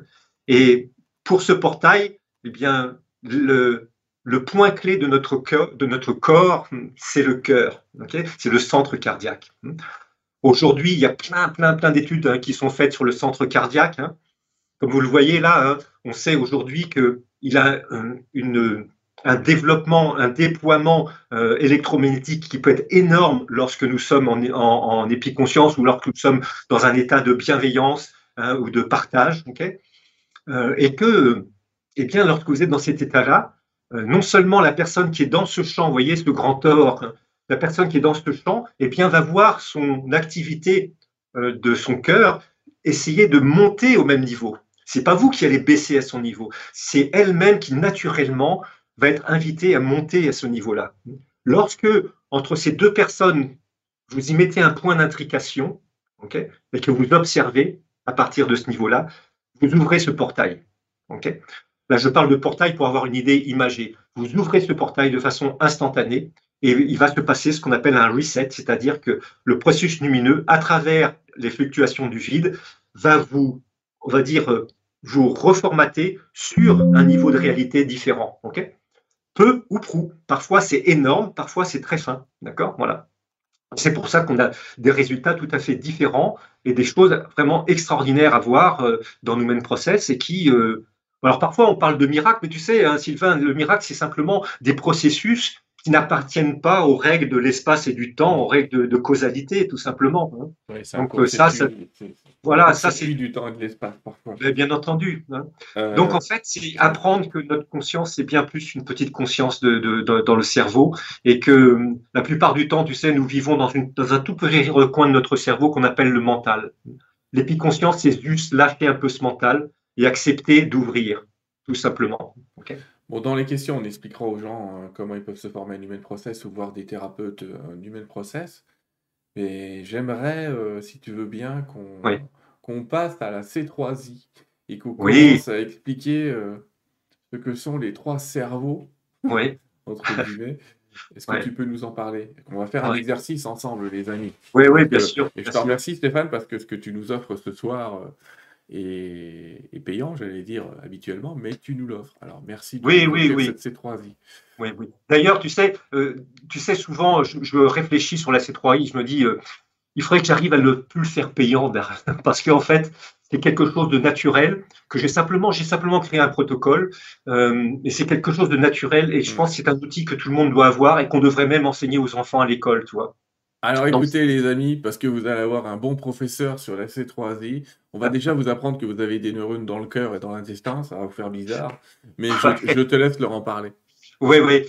D'ailleurs, une fois, j'avais une fois, vous savez, j'avais euh, fait un, donc euh, une petite vidéo, je ne sais pas, sur YouTube, je ne sais plus où, et ils avaient vu des, remarques. Tu sais, il y a toujours des gens qui, qui, aiment bien euh, aime bien s'amuser avec ça. Il y en avait un qui avait mis euh, oh, un cerveau euh, dans le, dans le ventre, un cerveau dans le cœur. Et pourquoi pas Moi, j'en ai un quatrième, il se trouve bien plus bas euh, dans mes testicules. Quoi, voilà. Bon, c'était très, très drôle. Bon, en fait, ça m'avait fait rire quand même, quoi, mais ça m'avait donné c'est un peu cette, cette idée de bon que bah oui en fait c'est pas évident de dire qu'il y a un cerveau dans notre dans notre ventre un cerveau dans notre cœur et un cerveau dans notre tête ça on le sait ok? Donc en fait comment c'est venu? Tu sais c'est parce que la première fois que j'ai pris conscience de ça, c'était au cœur de l'Amazonie. J'étais en, pleine forêt amazonienne, euh, sous ayahuasca, et, euh, et euh, il se passait rien à ce moment-là, il n'y avait pas de vision particulière, mais si ce n'est qu'au bout d'un moment, je me suis aperçu que j'étais en train de me tapoter le front, de, le, centre de la poitrine et sous le nombril, quoi. Et que je voyais des choses colorées qui sortaient, qui passaient, et à chaque fois que je me mettais là, eh bien, j'avais des ressentis différents, quoi.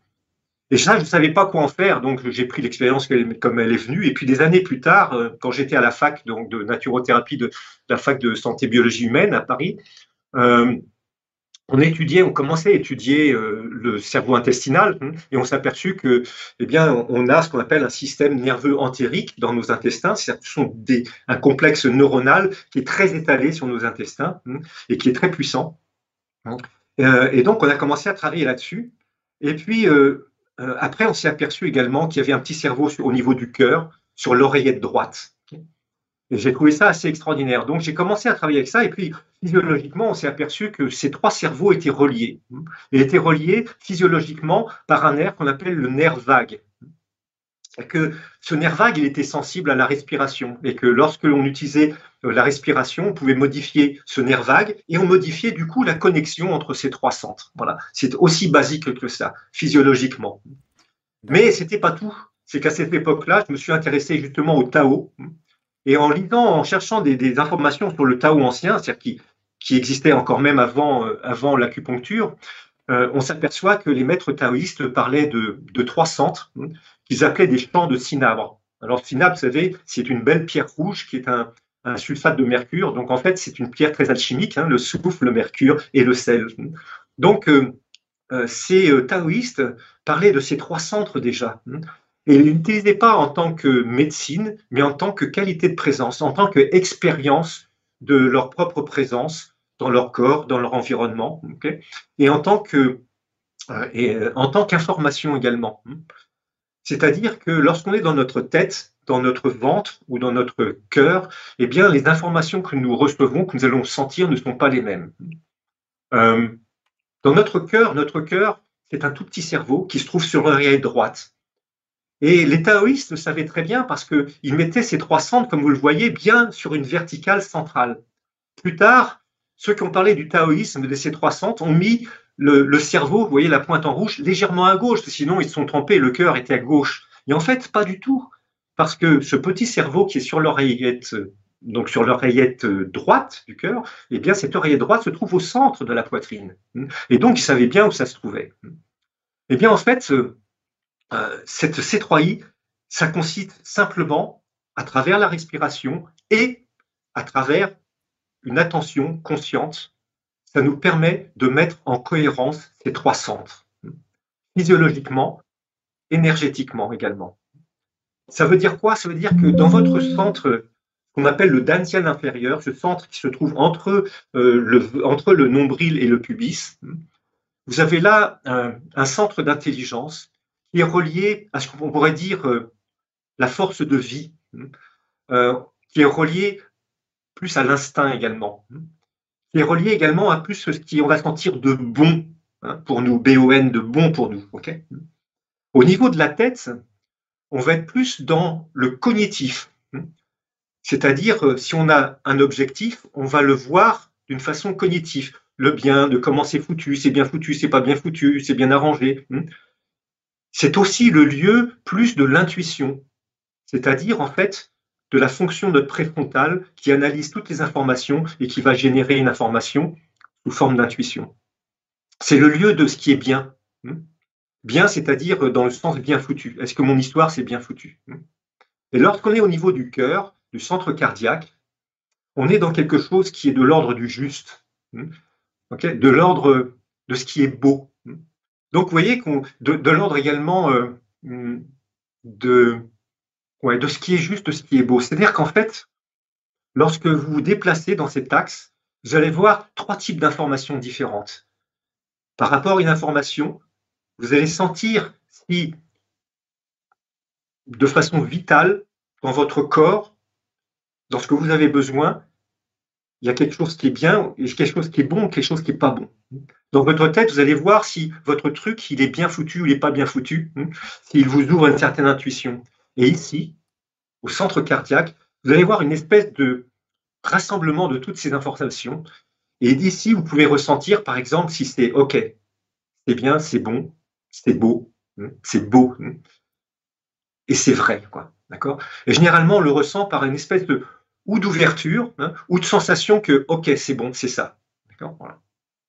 Et quand on pratique la, la, cohérence cérébro-cardio-intestinale, eh bien, on va commencer par les deux centres à l'extrémité, et on va s'arrêter, on va finir par ce centre cardiaque, hmm?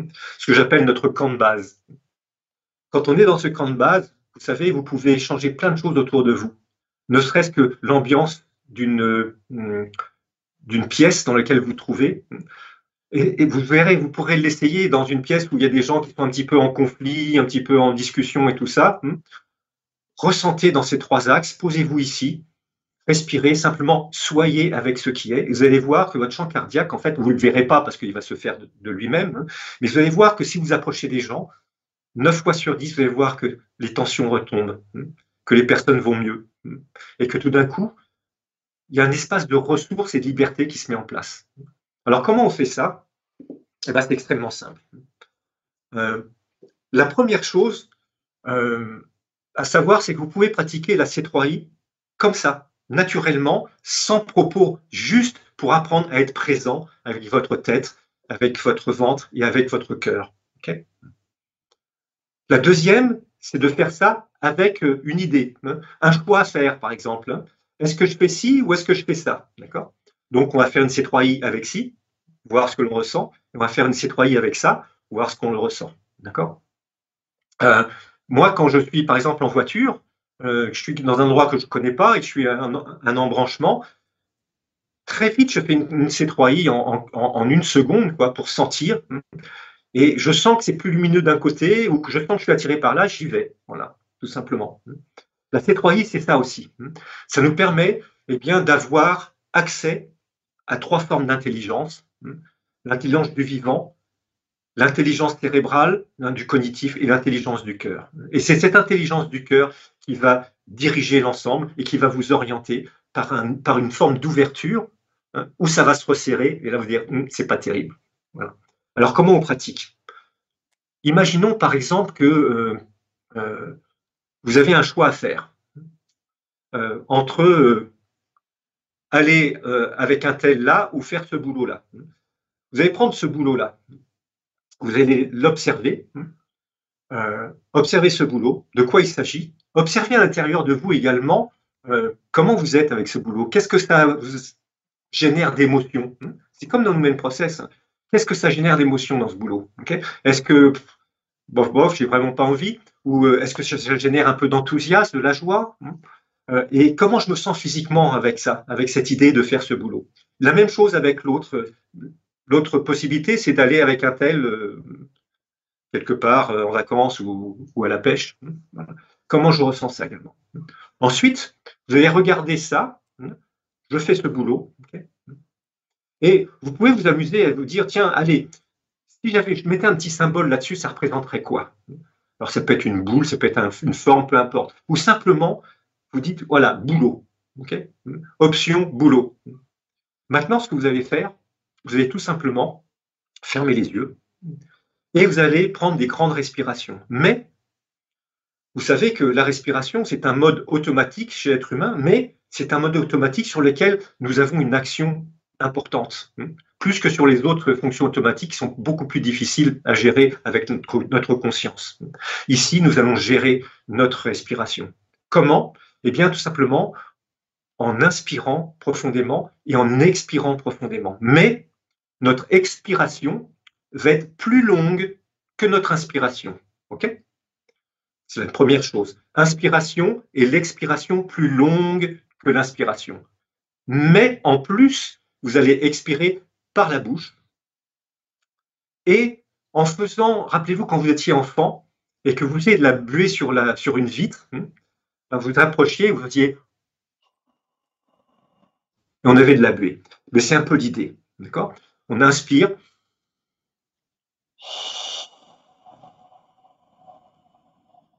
Voilà. Et on va le faire plusieurs fois comme ça. Ça, ça mène quoi? Ça amène à activer votre nerf vague, à vous mettre dans une position à la fois relaxe et vigilante. En fait, c'est un acte de présence en soi déjà. Une fois que vous avez fait ça, vous pouvez vous amuser aussi à penser à votre salive. Imaginez que vous allez croquer dans un citron et qu'est-ce que vous voyez? Tac, rien que de le dire, vous avez un petit peu de, salive sous la langue un peu fluide qui apparaît. ok? Ça, pourquoi? Parce que ça stimule le nerf vague également. Mais normalement, juste la respiration telle que vous allez le faire, vous allez stimuler le nerf vague et vous allez commencer à créer cette liaison hein, d'informations entre votre cerveau et notamment votre préfrontal, votre cœur et votre intestin, c'est-à-dire votre cerveau intestinal. D'accord? Ça y est, la liaison est faite. Et on va dire, euh, le, le tube de communication est ouvert. On peut voir ça comme ça. Maintenant, ce que vous allez faire, vous allez prendre le boulot, et tout simplement, vous allez le placer ici, soit dans votre front, soit dans votre tête, peu importe, on le place là. et on fait rien. Juste, on observe ce qui se passe on observe ses ressentis. Peut-être qu'on va avoir des images, peut-être qu'on va rien avoir, peut-être qu'on va avoir un ressenti, euh, on va dire, euh, corporel, peut-être qu'on va avoir cette sensation que hmm, mon boulot, en plus, il est mal préparé, j'ai pas envie de le faire, ok. Ou peut-être que, ouais, finalement, c'est top, ça serait bien que je le fasse, ce boulot. Ce sont ce genre de choses qui varient, ou rien du tout. Juste un ressenti. Lorsque vous sentez que c'est fini ou que vous en avez tout simplement marre, eh bien, vous allez descendre dans votre axe vertical. Imaginez que vous avez un tube au centre. Cet axe vertical qui est connu dans toutes les traditions. Hein. Vous allez descendre dans ce tube comme un bel ascenseur lumineux. vous choisissez la lumière que vous voulez, on s'en fiche, choisissez ce qui vous convient. Hein. et tout doucement, vous allez descendre le long de cet axe vertébral, tout doucement, pour vous poser simplement entre votre nombril et votre ok? Vous vous posez là, c'est-à-dire que vous posez votre boulot, vous le posez là, et on attend. on respire et on est à l'affût. D'accord? C'est un peu comme si on était à l'affût de quelque chose de nouveau qui va apparaître à travers le ressenti. Est-ce que je me sens bien? Est-ce que ça se ferme? Est-ce que je me sens Est-ce que je sens que c'est bon pour moi? On ne, on ne, cherche pas vraiment, hein on trouve. C'est-à-dire qu'on est simplement dans le ressenti. peut-être allez sentir quelque chose qui vous dit euh, Waouh, ça je l'ai dans les tripes, hein ou peut-être c'est ah, pas terrible. Une fois que vous sentez que ce ressenti est passé, et eh bien, ou que vous en avez marre, tout doucement, vous allez remonter dans ce tube. Et vous allez vous placer au centre de la poitrine. Alors, je vais me lever un tout petit peu pour vous faire voir, ok? Voilà. Ici, hein, on a les tétons. Vous allez vous placer ici, d'accord? Au centre de la poitrine. Ici, il ne s'agit pas d'un point d'acupuncture, hein, c'est une zone. Mais vous allez vous simplement vous placer ici. Et là, vous allez écouter. Et là, vous êtes ici. Vous êtes ici avec votre boulot et simplement dans l'écoute, dans le ressenti. Et vous allez voir qu'avec la pratique, vous allez sentir ce, mouvement ou d'ouverture ou de fermeture. Lorsque vous avez ce, mouvement d'ouverture ou de fermeture, vous avez une réponse. La réponse c'est j'y vais ou j'y vais pas.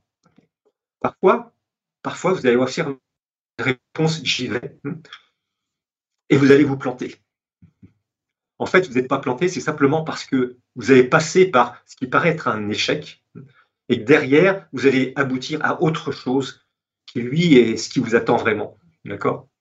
C'est ça, la C3I. Donc, ça demande un peu de pratique. Mais vous voyez que c'est d'une grande simplicité. Et on passe par la respiration, on se pose, on est dans cet axe, on choisit quelque chose de précis, et on descend dans notre ressenti intestin, tête, cœur. Ou tête, intestin, cœur. Mais on finit toujours dans ce camp de base. Le camp de base, c'est ce que notre corps a prévu. Le cœur, c'est notre portail. Hein? c'est un portail de la conscience. C'est aussi un portail à travers lequel a lieu ce qu'on appelle des singularités en physique, en physique quantique aussi. C'est comme euh, un point zéro. Hmm? C'est un point zéro à travers lequel les choses passent, on se laisse traverser, et les choses reviennent parfois dans notre environnement. Quand vous ferez la C3I, vous verrez que parfois, vous allez avoir une réponse dans l'environnement. Alors ça, c'est très cool, c'est très sympa, parce que tout d'un coup, la réponse vient, aller dans les minutes, dans les heures ou dans les jours qui viennent, la réponse vient de votre environnement vous sentez une invitation.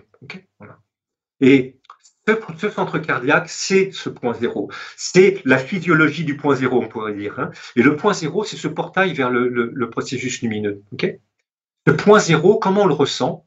Eh bien, c'est à travers l'épiconscience. J'appelle l'épiconscience, c'est-à-dire, on va le ressentir à travers de la paix, c'est-à-dire paix de l'esprit, de la joie, qui est de la joie de vivre, de la conscience qui tout d'un coup prend une certaine dimension. Hein. Elle est plus juste là, tout d'un coup on a l'impression d'être dans, une grande clarté mentale. Et également dans une sensation d'amour profond.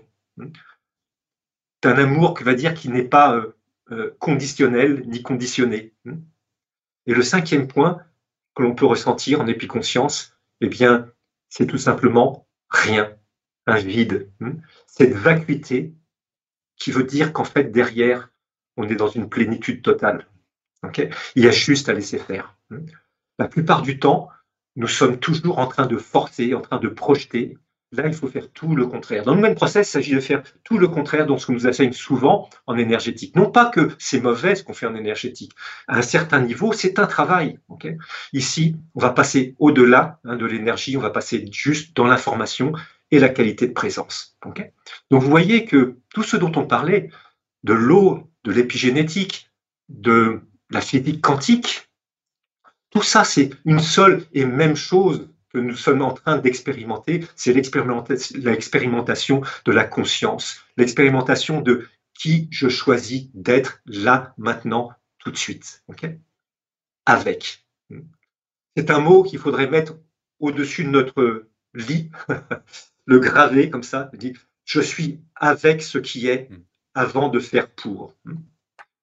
Une autre façon d'entrer en épiconscience, quand vous faites la C3I, vous posez ici, hmm, c'est une formule que j'ai vécue à travers un, état de conscience modifié, que j'ai traduit en une phrase, c'est je suis responsable de tout ce dont je suis conscient.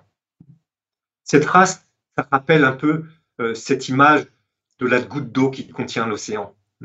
Parce qu'à un certain niveau, c'est ça. C'est vrai. Tout ce que vous expérimentez, vous l'expérimentez aussi à l'intérieur de vous. Et qu'à un certain niveau, pas de votre petite conscience, mais de votre grande conscience, eh bien, votre grande conscience expérimente tout ce qu'il y a à l'intérieur, c'est-à-dire toute une réalité dans un espace-temps concret qui est votre vie, dont font, fait partie, dont font partie pardon, les autres et l'environnement. Donc voilà, faites euh, cet euh, exercice de C3I. Vous voyez que c'est simple. Un enfant peut apprendre à le faire. Il faut juste un peu, on va dire, euh, de persévérance et juste arrêter de se prendre la tête et juste être dans le ressenti. Et ensuite, on sent un truc, allez, on expérimente, on y va. OK? Merci, merci Stéphane de ce don. Mais de rien. Parce que c'est pas, c'est une méthode qui mérite effectivement d'expérimenter plusieurs fois parce qu'à un moment, vous allez, comme je dis de temps en temps, toucher le truc. Quoi. Vous, allez, voilà. vous allez toucher, il y a un moment, vous, vous saurez. Je ne sais pas comment vous dire. Au début, on, on sent et après, on sait. C'est un peu bizarre. Il y a quelque chose qui vous traverse et qui, qui paraît une évidence.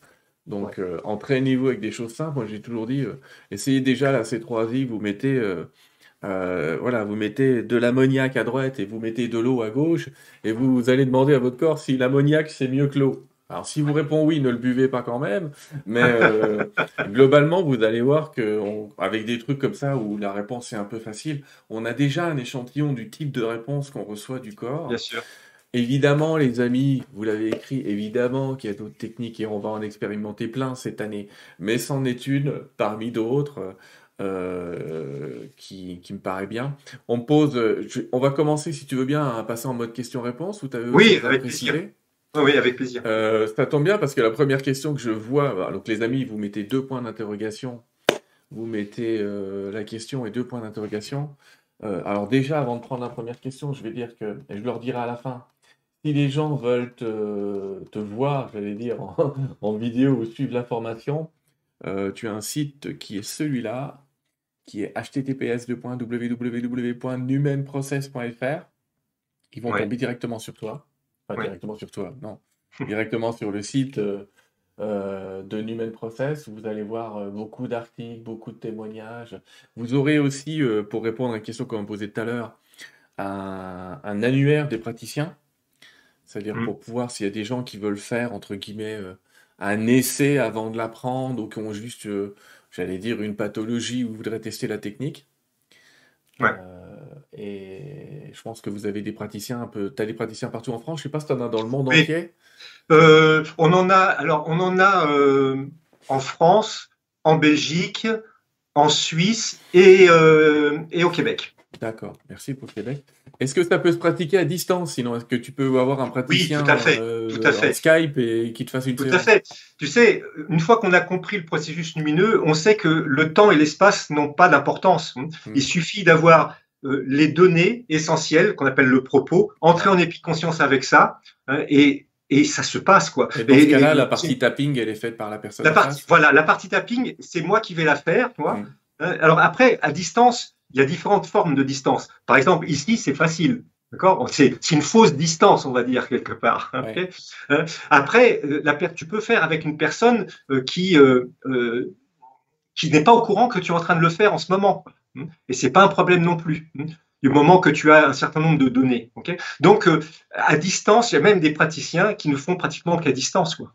Qu'ils adorent ça, quoi, parce que euh, bah, c'est plus difficile d'avoir un cabinet ou d'avoir une pièce pour recevoir les gens, ou qui n'osent pas, voilà, qui n'osent pas toucher, qui n'osent pas, voilà.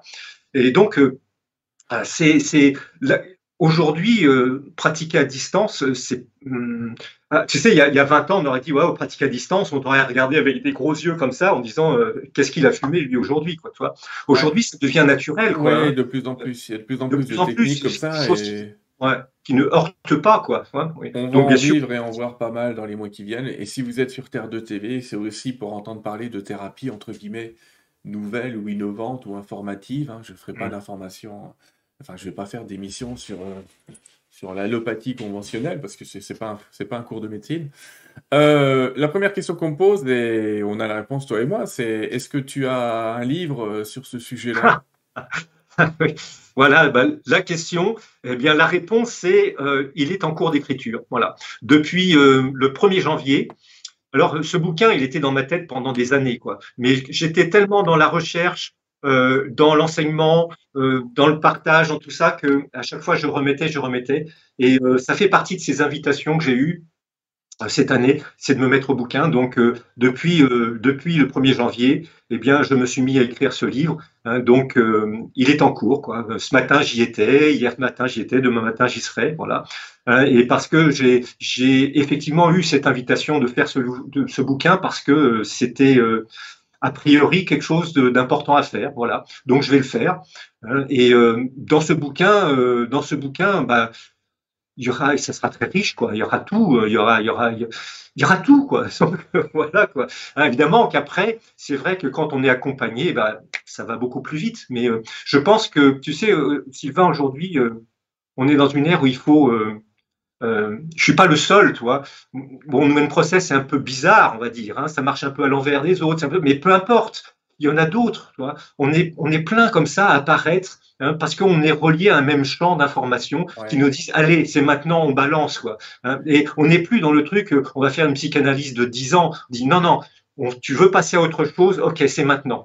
Hein, alors il y a Numen Process, il y a autre chose, il y a Tipeee, il y a tout ce que tu veux. Ouais. hein, mais on est, on est nombreux maintenant à, à- à être dans cette dynamique-là. Pour moi, la euh, dynamique, C'est, Ouais, pardon, le- je le- dis, ça n'enlève en rien l'intérêt d'une psychothérapie ou des thérapies Ah conventionnelles. non, non, non, on non, est non, vraiment non, dans non, des non, choses loin qui sont très complémentaires. Loin de en fait. là. Mm. Loin de là. hein. Euh, ce que je veux dire, c'est simplement que euh, aujourd'hui, on a aussi un moyen d'aller rapidement pour les gens qui sont prêts, en fait. hein. tu sais, il y a des gens que euh, aller rapidement, ça va passer par une psychothérapie, hein, d'accord. Quand on fait nous-mêmes process, tu sais pas ce qui va arriver. Ouais. Donc, euh, donc, pour revenir au livre, bah oui, c'était une, c'était une, une invitation très très forte. Donc, donc je la respecte, quoi. Voilà. Bon, euh, pour Flamme Violette qui nous dit euh, c'est quoi l'human process, j'ai envie de lui dire euh, effectivement, faut reprendre le replay et on, on l'a expliqué au début. mais- Allez, allez, je vais donner une Allez, définition une- simple. mais j'allais te dire, c'est ce que j'allais te dire. Est-ce que Voilà. tu peux nous faire une synthèse en alors- une minute? Process, c'est une méthode qui correspond à une- un acte de présence qui permet, face à toutes sortes de problématiques, qui permet à une personne d'avoir accès à ses ressources à différents niveaux et à se recadrer sur son chemin de vie pour pouvoir observer les invitations qui vont lui permettre d'aller sur son chemin de vie de la meilleure façon possible. Voilà, c'est clair? Oui, ça me paraît Ah, bien. C'est pas mal. Puis avec le replay, ça va compléter. Colette Ouais. nous pose la question, mais je pense que la réponse est oui. Mais au niveau du cerveau des intestins, est-ce que ça correspond au hara des arts martiaux? Alors, euh, euh, oui, bien entendu. Hein, le dantien inférieur, le hara, euh, tu sais, euh, euh, je- j'en ai pas parlé aujourd'hui, mais il y a une multidimensionnalité dans notre être. ok? Ce qui est juste au niveau de la biochimie, au niveau de la cellule, ça l'est au niveau de la physiologie, ça l'est au niveau de l'énergie, ça l'est au niveau de l'information. ok?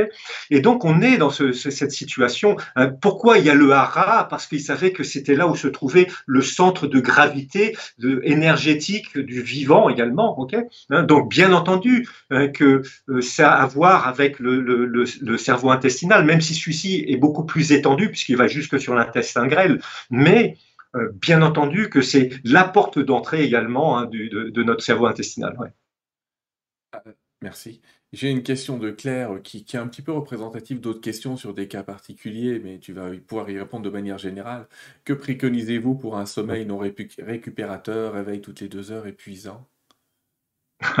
Alors, ça, c'est souvent des questions que- qu'on me pose, tu vois. Et euh, le, problème dans la question, c'est pas la question, c'est pas que ça soit, euh, c'est le pour. Qu'est-ce que vous faire pour quand on va voir une personne qui vient avec un problème euh, de, de, sommeil ou d'insomnie, on ne, on, ne, voit pas la personne avec un problème d'insomnie, on voit avec ce qu'elle est en train de vivre, d'accord? Donc, pour répondre à cette personne, il va falloir observer ce qu'elle vit, hein, la réalité de ce qu'elle vit, comment, comment ça se passe, ok Hein, Et on va pas mettre d'étiquette. hein. On va voir réellement ce qu'elle est en train de vivre, les faits tels qu'ils sont, ok l'émotion que ça génère chez elle, comment ça génère des émotions chez elle, quel type d'émotion ça génère chez elle, et comment son corps, eh bien, engramme tout ça quelque part. voilà, c'est tout. Et que ce soit une insomnie, ou que ce soit un rhume des foins, ou que ce soit un compte en banque qui est en négatif, l'approche, c'est toujours une approche de la même façon. On va vers ce qui est, ce qui est vécu. D'accord? Donc, un problème d'insomnie, j'ai eu des problèmes d'insomnie à, voir avec Numen Process. Euh, je ne pense pas qu'il y ait eu à chaque fois la même façon de le faire hein, et la même façon d'aborder. À chaque fois, c'est une, façon particulière de la personne. Maintenant, après, on peut s'intéresser à l'insomnie sur d'autres plans. Hein. donc, euh, sur le plan de euh, l'alimentation, le stress, l'électromagnétisme, le lit, le couple. Il y a, il y a un tas de facteurs, hein, la génétique, euh, il y a euh, les hormones, il y a, toutes sortes de voies d'entrée, d'accord Mais dans nos mêmes process, on ne se pose pas la question. Hein. la question, c'est qu'est-ce qui est en train d'être vécu Comment Comment ça se passe D'accord hmm? Quelle émotion ça amène? Parce que cette émotion, c'est aussi le vivant qui se passe à l'intérieur de nous. Et ce corps, comment il prend tout ça On ramène tout ça, ok. Et moi, je prends ça aussi avec moi. ok? Je rentre en épiconscience, j'ouvre, j'observe ce qui se passe, reset, ça ou ça ou ça. Voilà. On verra ça bientôt avec d'autres techniques aussi, les amis. Euh, mais Human Process va vous aider. Euh, il y a des gens qui me demandent si tu fais des formations, donc je, le répète. Oui. Bah oui. oui. Je fais des formations euh, en vrai et à distance, j'allais dire. Vous retournerez sur le site si vous voulez bien https numenprocess.fr. Je précise quand même que le lien il est juste en bas dans la description. Pour ceux qui me demandent s'il y a un replay, oui, et je dirais même euh, la majorité, vous êtes en train de le lire. Euh, et il y a des gens qui demandent si on peut te contacter toi directement pour une séance, il des séances avec le chef. oui, alors ça c'est gentil, mais euh, pour vous imaginer que euh, en fait, je prends plus de. Bon, ça m'arrive exceptionnellement. Euh, donc, euh, vous pouvez toujours m'envoyer un, mot hein, sur sur le, mail. Hein, donc, je le lirai de toute façon. Ils arriveront toujours jusqu'à moi. et je vois en fonction de, de ce que ça représente. Et, et, en fait, ce que je fais, bah, je fais déjà une C3I avec ça pour savoir si je prends en charge ou pas. Hein, mais vous imaginez que pendant des années, c'était des centaines hein, d'appels, parce qu'on veut toujours avoir, euh, voilà, avoir euh, accès au maître. Mais moi, je suis pas maître. Hein. Je transmets juste quelque chose. Et les personnes qui font nous mènent process sont aussi bonnes que moi en sortant du séminaire. Hein. Il n'y a pas de doute. Il, y a, mmh. il, y a, simplement qu'ils en ont fait moins que moi, c'est tout. Quoi, Donc, euh, moi, je, n'ai rien d'exceptionnel. Je ne suis pas quelqu'un d'exceptionnel. la seule chose exceptionnelle que j'ai, c'est que j'ai eu la chance de savoir ce que j'avais à faire de d'être à un moment donné prêt à le faire et je le fais et je fais mon job, c'est tout, quoi, d'accord? Donc euh, tout le monde, n'importe qui fait nous process, euh, s'il fait nous process, hein, eh bien euh, est aussi bon que moi, il n'y a pas de, différence, quoi, d'accord? Voilà. Hein, maintenant, maintenant, je ne ferme jamais une porte, hein, d'accord, Sylvain? Donc euh, envoyer un petit mot, expliquer en dire en plusieurs lignes euh, de, quoi il s'agit. Et si je vois que je sens que euh, bah oui, je fais quelque chose, et ben je vous, je vous contacte. Hein, et je, voudrais en savoir un petit peu plus sur vous, c'est tout. Voilà, hein, d'accord. Vous, avez, une page contact sur le site, les amis? Oui. Catherine nous dit quelque chose. C'est pas vraiment une question, mais c'est une question quand même, même si elle n'a pas mis point d'interrogation. J'aime bien ça. Enfin, j'aime bien. J'aime bien toutes vos questions, les amis. Mais elle dit J'ai le sentiment qu'on explique de manière scientifique ce qui se passe lorsqu'on prie de façon silencieuse ou lorsqu'on médite. Ai-je tort alors, ça, c'est une excellente question. Hein. Alors, un grand merci parce que j'adore ce type de questions. Ah, parce, que tu vois, euh, parce que tu vois, euh, euh, pour moi, la, prière est quelque chose d'exceptionnel dans la mesure, est faite d'une certaine façon, hein, que, tu connais bien, hein, euh, puisqu'on parlait de ça tout à l'heure avant, l'émission. Donc, euh, euh, mais Nouen Process n'est pas une prière. pourquoi? Parce que dans certaines prières, on, va prier pour, pour la paix dans le monde, pour quelqu'un, pour ceci, pour cela, ok. dans Nouen Process, en fait, c'est un acte qui est très proche, mais qui est un acte simplement de présence. C'est-à-dire que on ne fait rien pour, on ne cherche même pas à prier. D'accord? On ne cherche même pas à prier. Euh, je dirais c'est simplement qu'on se met à nu, on ouvre grand, ok? On ouvre grand et puis on, se laisse traverser dans un sens et dans l'autre, ok? Sans rien arrêter. Alors, euh, la prière, c'est quelque chose vraiment de, fabuleux, mais toi que Nouen Process, c'est pas de la prière, c'est pas non plus de la méditation, hein, tout simplement parce que si c'est de la méditation, je pourrais pas, parce que je, ne suis pas un grand méditatif, hein. euh, ou alors je ne sais pas quoi. Hein. Euh, j'aime bien me poser, me taire, euh, être en amitié avec moi, observer sans penser à quoi que ce soit. donc si c'est ça, méditer, oui, d'accord, je médite, mais faire un travail de méditation, c'est pas mon truc. Même si j'ai appris, mais c'est pas mon truc.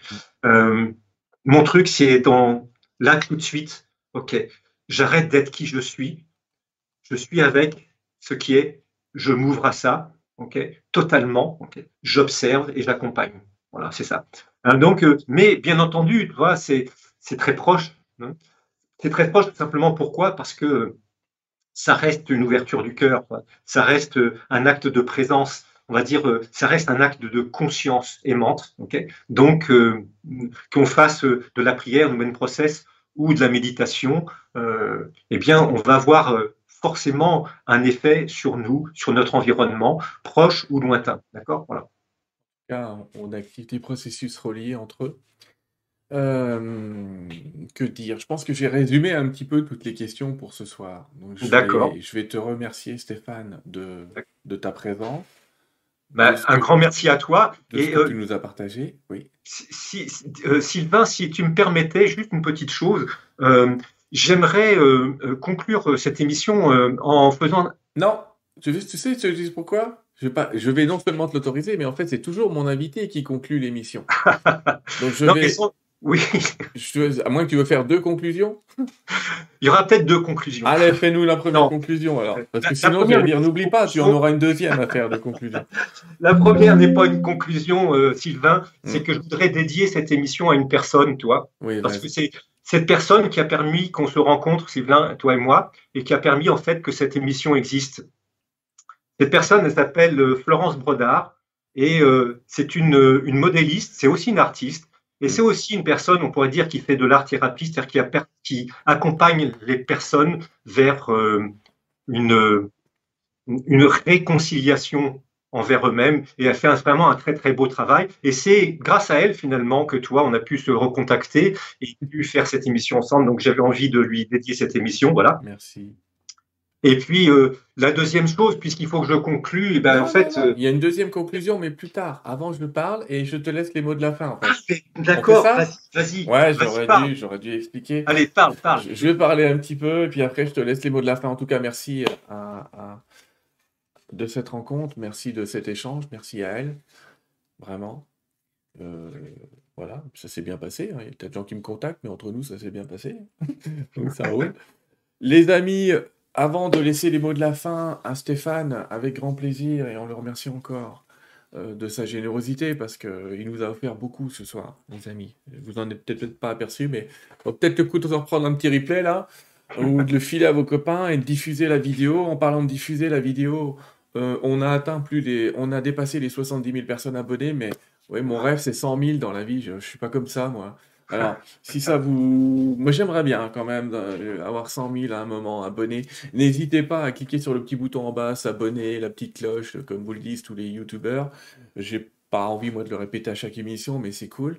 Ça nous permet d'être un peu plus visible. Euh, la chaîne est un peu plus visible en fonction du nombre de pouces et puis en fonction du nombre de gens abonnés. C'est comme ça que sont distribuées les émissions, même si moi, j'essaye de mettre des mots-clés, mais c'est pas vraiment comme ça que marche les algorithmes de YouTube. Euh, j'aimerais, euh, euh, j'aimerais pas vous remercier de m'avoir écouté ce soir en direct et en replay, bien sûr, les amis. J'aimerais vous dire, la prochaine émission, on l'enregistre demain, figurez-vous. Donc ça fait bizarre de vous dire que c'est dans 15 jours, mais, mais on l'enregistre demain avec Laila Del Monte. Alors pourquoi on l'enregistre? Parce qu'elle habite à Los Angeles et qu'il y a comme un petit décalage horaire et que 20 heures, ça va pas le faire. Ça va être un petit peu compliqué. Euh, mais on vous enregistre demain une émission sur les soins pour les animaux, les soins énergétiques, les soins à distance, les soins pratiques, les soins homéopathiques. Que faire? Comment discuter avec eux? Quelle est la psychologie en fait de l'animal? Et vous savez que Laila, elle est spécialiste de, de la communication animale, donc on aura quelqu'un qui maîtrise le sujet. Donc j'espère vraiment vous voir dans 15 jours. On aura d'autres émissions, je suis en train de regarder en même temps mon, calendrier électronique. Hein, voilà. Euh, ouais. Euh, ça, c'est une émission sur Nuria TV 1er mars. Après, on se voit, on va parler un petit peu, je vous donne un peu les prochaines, vous voyez, de transcommunication instrumentale. Là, c'est un autre sujet. On va communiquer avec les morts. on va parler de ça le 8 mars avec Thierry et Sweetie. On va parler de la méthode Tipeee, je vous l'ai dit, avec Léon Renard le 22 mars. Je vais m'arrêter à fin mars parce qu'il y en a que d'autres derrière. Et puis on parlera, on reverra Nicole Graton, notre euh, québécoise, euh, le 5 avril où on va parler encore une fois de santé de manière générale et des petits trucs un petit peu comme ça pour aménager sa santé. Voilà un petit peu ce qui est au programme des prochaines vidéos, ce qui ne vous empêche pas de voir les vidéos précédentes. Moi, c'est pareil, je vous mets pas des pastilles partout pour aller voir les vidéos. Vous êtes assez grand pour cliquer sur le nom de la chaîne en bas et vous verrez qu'il y a un petit endroit où c'est marqué vidéo et vous allez trouver toutes les vidéos et Dieu sait qu'on en a fait euh, des centaines d'heures maintenant.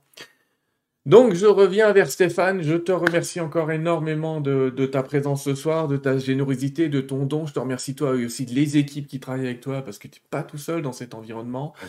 Euh, et, on les remercie aussi. Et puis, comme prévu, je te laisse les mots de la fin. Euh, que souhaites-tu dire à, nos amis ici ce soir? Merci, merci Sylvain.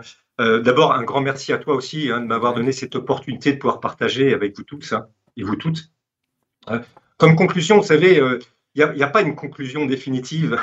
C'est simplement, j'aimerais pouvoir avoir pu partager avec vous euh, quelques idées, c'est que l'idée que vous êtes bien plus que ce que vous pensez, d'accord, hein, et que souvent euh, nous nous rétrécissons dans un petit coin de notre conscience, mais que nous sommes euh, armés, nous sommes prêts, nous sommes préparés pour vivre autre chose qui est qui n'est pas seulement cette humanimalité dans laquelle nous vivons, hein, mais qui est également le potentiel d'un humain en devenir. Parce que je pense que nous sommes des humains en devenir encore, ok?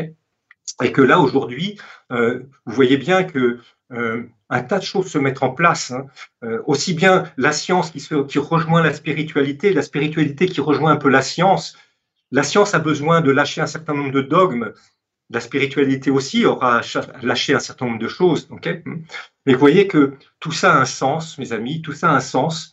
Et ce sens, eh bien, c'est de vraiment créer euh, l'humain en devenir. Vous savez, euh, dans les années 50, il y avait un monsieur qui s'appelait, euh, qui est philosophe, qui s'appelait Henri Bergson. il observait ça. Il observait toute cette ampleur de la technologie, de la connaissance, du savoir de l'être humain. Et il disait une chose qui correspond bien à ce que nous sommes en ce moment, à ce que nous vivons en ce moment. Eh bien, il disait que, à propos de cette évolution, il disait notre corps agrandi demande un supplément d'âme. Voilà. Je crois que nous sommes dans cette période où euh, nous sommes invités à ce supplément d'âme. Et euh, comme le disait Sylvain, il y a un tas de chemins possibles, il y a un tas de, possibilités. Nous, une process, on est juste une. Et euh, je voudrais juste terminer, aller par une petite histoire. Hein. C'est l'histoire de Nasser, Nasser hein, qui est à la fois un sage, à la fois un idiot, on ne sait pas trop, mais à chaque fois qu'il lui arrivait quelque chose, c'est une, véritable, un véritable enseignement.